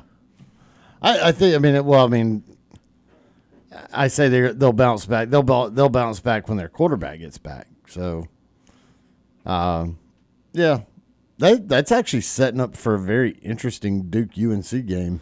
If if if he comes back I, In it's football. pretty, yeah, yeah, In football. it's pretty late. I think it's game ten of the year, so I would Yeah. think that Leonard would probably be back by then. But yeah, no, I've been screaming that since Duke beat Clemson because I knew Carolina would be pretty good. Yeah. uh, that that was that was not a shock. What, I mean, the- what is this world coming to? Dude, Transfer portal, We're man. talking. I- I- Actually, you know, here's the crazy thing. It, it it almost feels like the role reversal of Auburn and Alabama basketball, football. Like you know, Auburn, yeah, eh, you know, the program that never accomplished anything. All of a sudden, they get good. Kind of right that same time, right after that, Bama starts getting good, and you're starting talking about the Iron Bowl basketball matchup being a big deal, which was like nobody's ever heard of that before. And now you're talking about Duke UNC being must-watch TV in football. yeah. Crazy. Uh, and then Notre Dame, Brooks. I mean, That was some resolve. That was still a iffy game though. It was Yeah. not like they were they look like world beaters or anything. Duke is pretty good though, but uh, what do you think about it from the Irish point of view? I mean, it it's important now for them because they lost that Ohio State game. All you know, because they're not in a conference, it felt like when you you know, it feels like when you lost that Ohio State game, they're going to need some help to get in the back into the playoff. You've got help coming up. Like after this Ohio State game, you beat a, a ranked Duke team. That's a that's a check mark for you. Your next game Saturday, you're vi- visiting a ranked Louisville team. That could be a check mark. Then after that, you get to host a ranked USC team. That could be another check mark. Yes. You've got three after that Ohio State loss. You had three games on this schedule that are big time check marks on your list that say, "Hey, we need to do we need to win these games and get help to get back in the playoffs. So you got to do your do what we can control." They did that to start with this past weekend. It wasn't pretty, but when you look at the end of the year, when the the playoff committee is going back and looking at it, they see a win over a ranked Duke team. That's a check mark. That no matter how you do it, that's a win. It, it- you you've got two more games coming up. Uh, like I said, Louisville, USC. You've still got contests against Pittsburgh, Clemson, uh, Wake Forest, and Stanford the rest of the year. Not you know some of those games are not cakewalks either. Yeah, Clemson could still end up being a top twenty five team by the time they play. Wake Forest, they were going to want to get, you know, there, there's some players on that team that'll probably be like, hey, Sam, why'd you leave us? We're still a good football team. They're going to want to uh, say, you should have come and, you know, should have stayed here. Um, but it's Notre Dame for, you know, they, they, they gutted out a win. It was on the road. There was a lot of hype there. It's one of the you know biggest games uh, that Duke's ever hosted. Uh, you know it was a, a huge deal having game day there. But you were able to overcome two weeks in a row. You know you had uh, Notre Dame was involved in a game that had college game day at it. They weren't able to get the job done against Ohio State. They were able to do it against Duke, and so you're setting yourself up to continue to go down this road where you are con- you know controlling what you can control, and then hope that some of these Pac-12 teams knock each other off when they play each other, and some of these SEC teams that are up there, some of these Big Ten teams really uh, when that are up there can knock each other out, and Notre Dame can find their way back in that playoff conversation. We're going to take one final timeout in the show today. When we come back, we'll wrap things up and we'll have a nightly TV guide presented by White Claw Hard Seltzer. You're listening to the Tuesday edition of Sports Call on Tiger 95.9.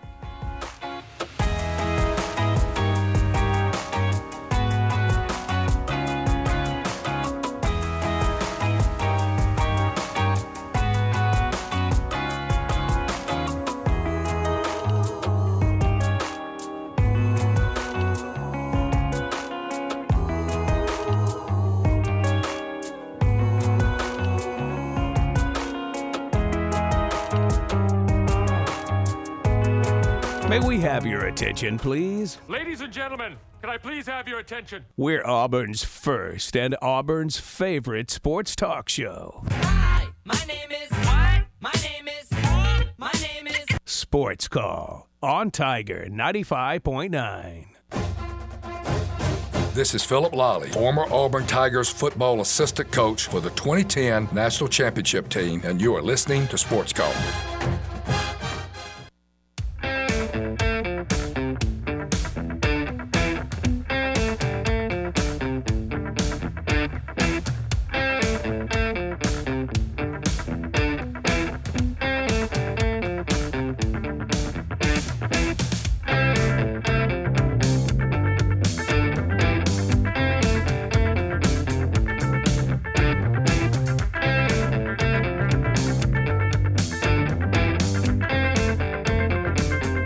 Sports Call, Tiger 95.9. Ryan Lavoie and Brooks Childress with you here for the last few minutes. Tom Peavy had to We lost somebody. go back to work at the fire department, but uh, appreciate Tom for being here this afternoon. We did lose somebody, but not in spirit.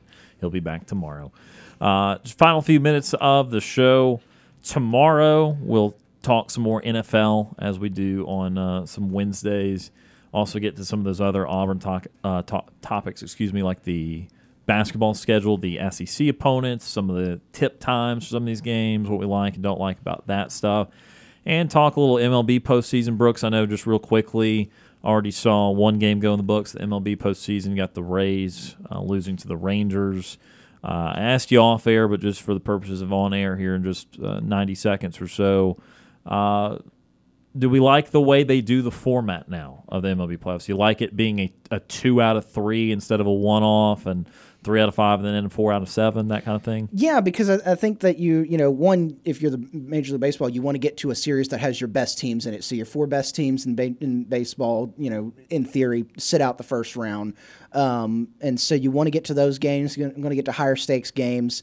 Um, and so I, I think you know it, it kind of it makes it a little more uh, frantic a little bit to get to you know because you're I've only got two games to you know in theory I've got two games to win this. Like the Rays you're on the cutting block now. You got to win tomorrow. You got to come out you got it makes things a little more exciting because there's you know if you were a five game series oh we lost game one. We, we can you know we can sit back here. We can uh, you know reevaluate. No. Rays you got to get in here. Like the the Blue Jays I think are losing right now to the, the Yes. Twins. You got to get you know you either got to turn this game around or you got to get get on it tomorrow and, and try to even the series up. So it, it adds more urgency to the to the to the wild card round to get in uh, to that DS round, and then uh, then you get your best teams in there, and then you don't need the urgency because the best you're going up against the best teams in baseball for the year. And I always thought, and I got the argument of one game is really fun and it's dramatic and it means everything. And you play 162 for one. Yeah. Like, at least give me something.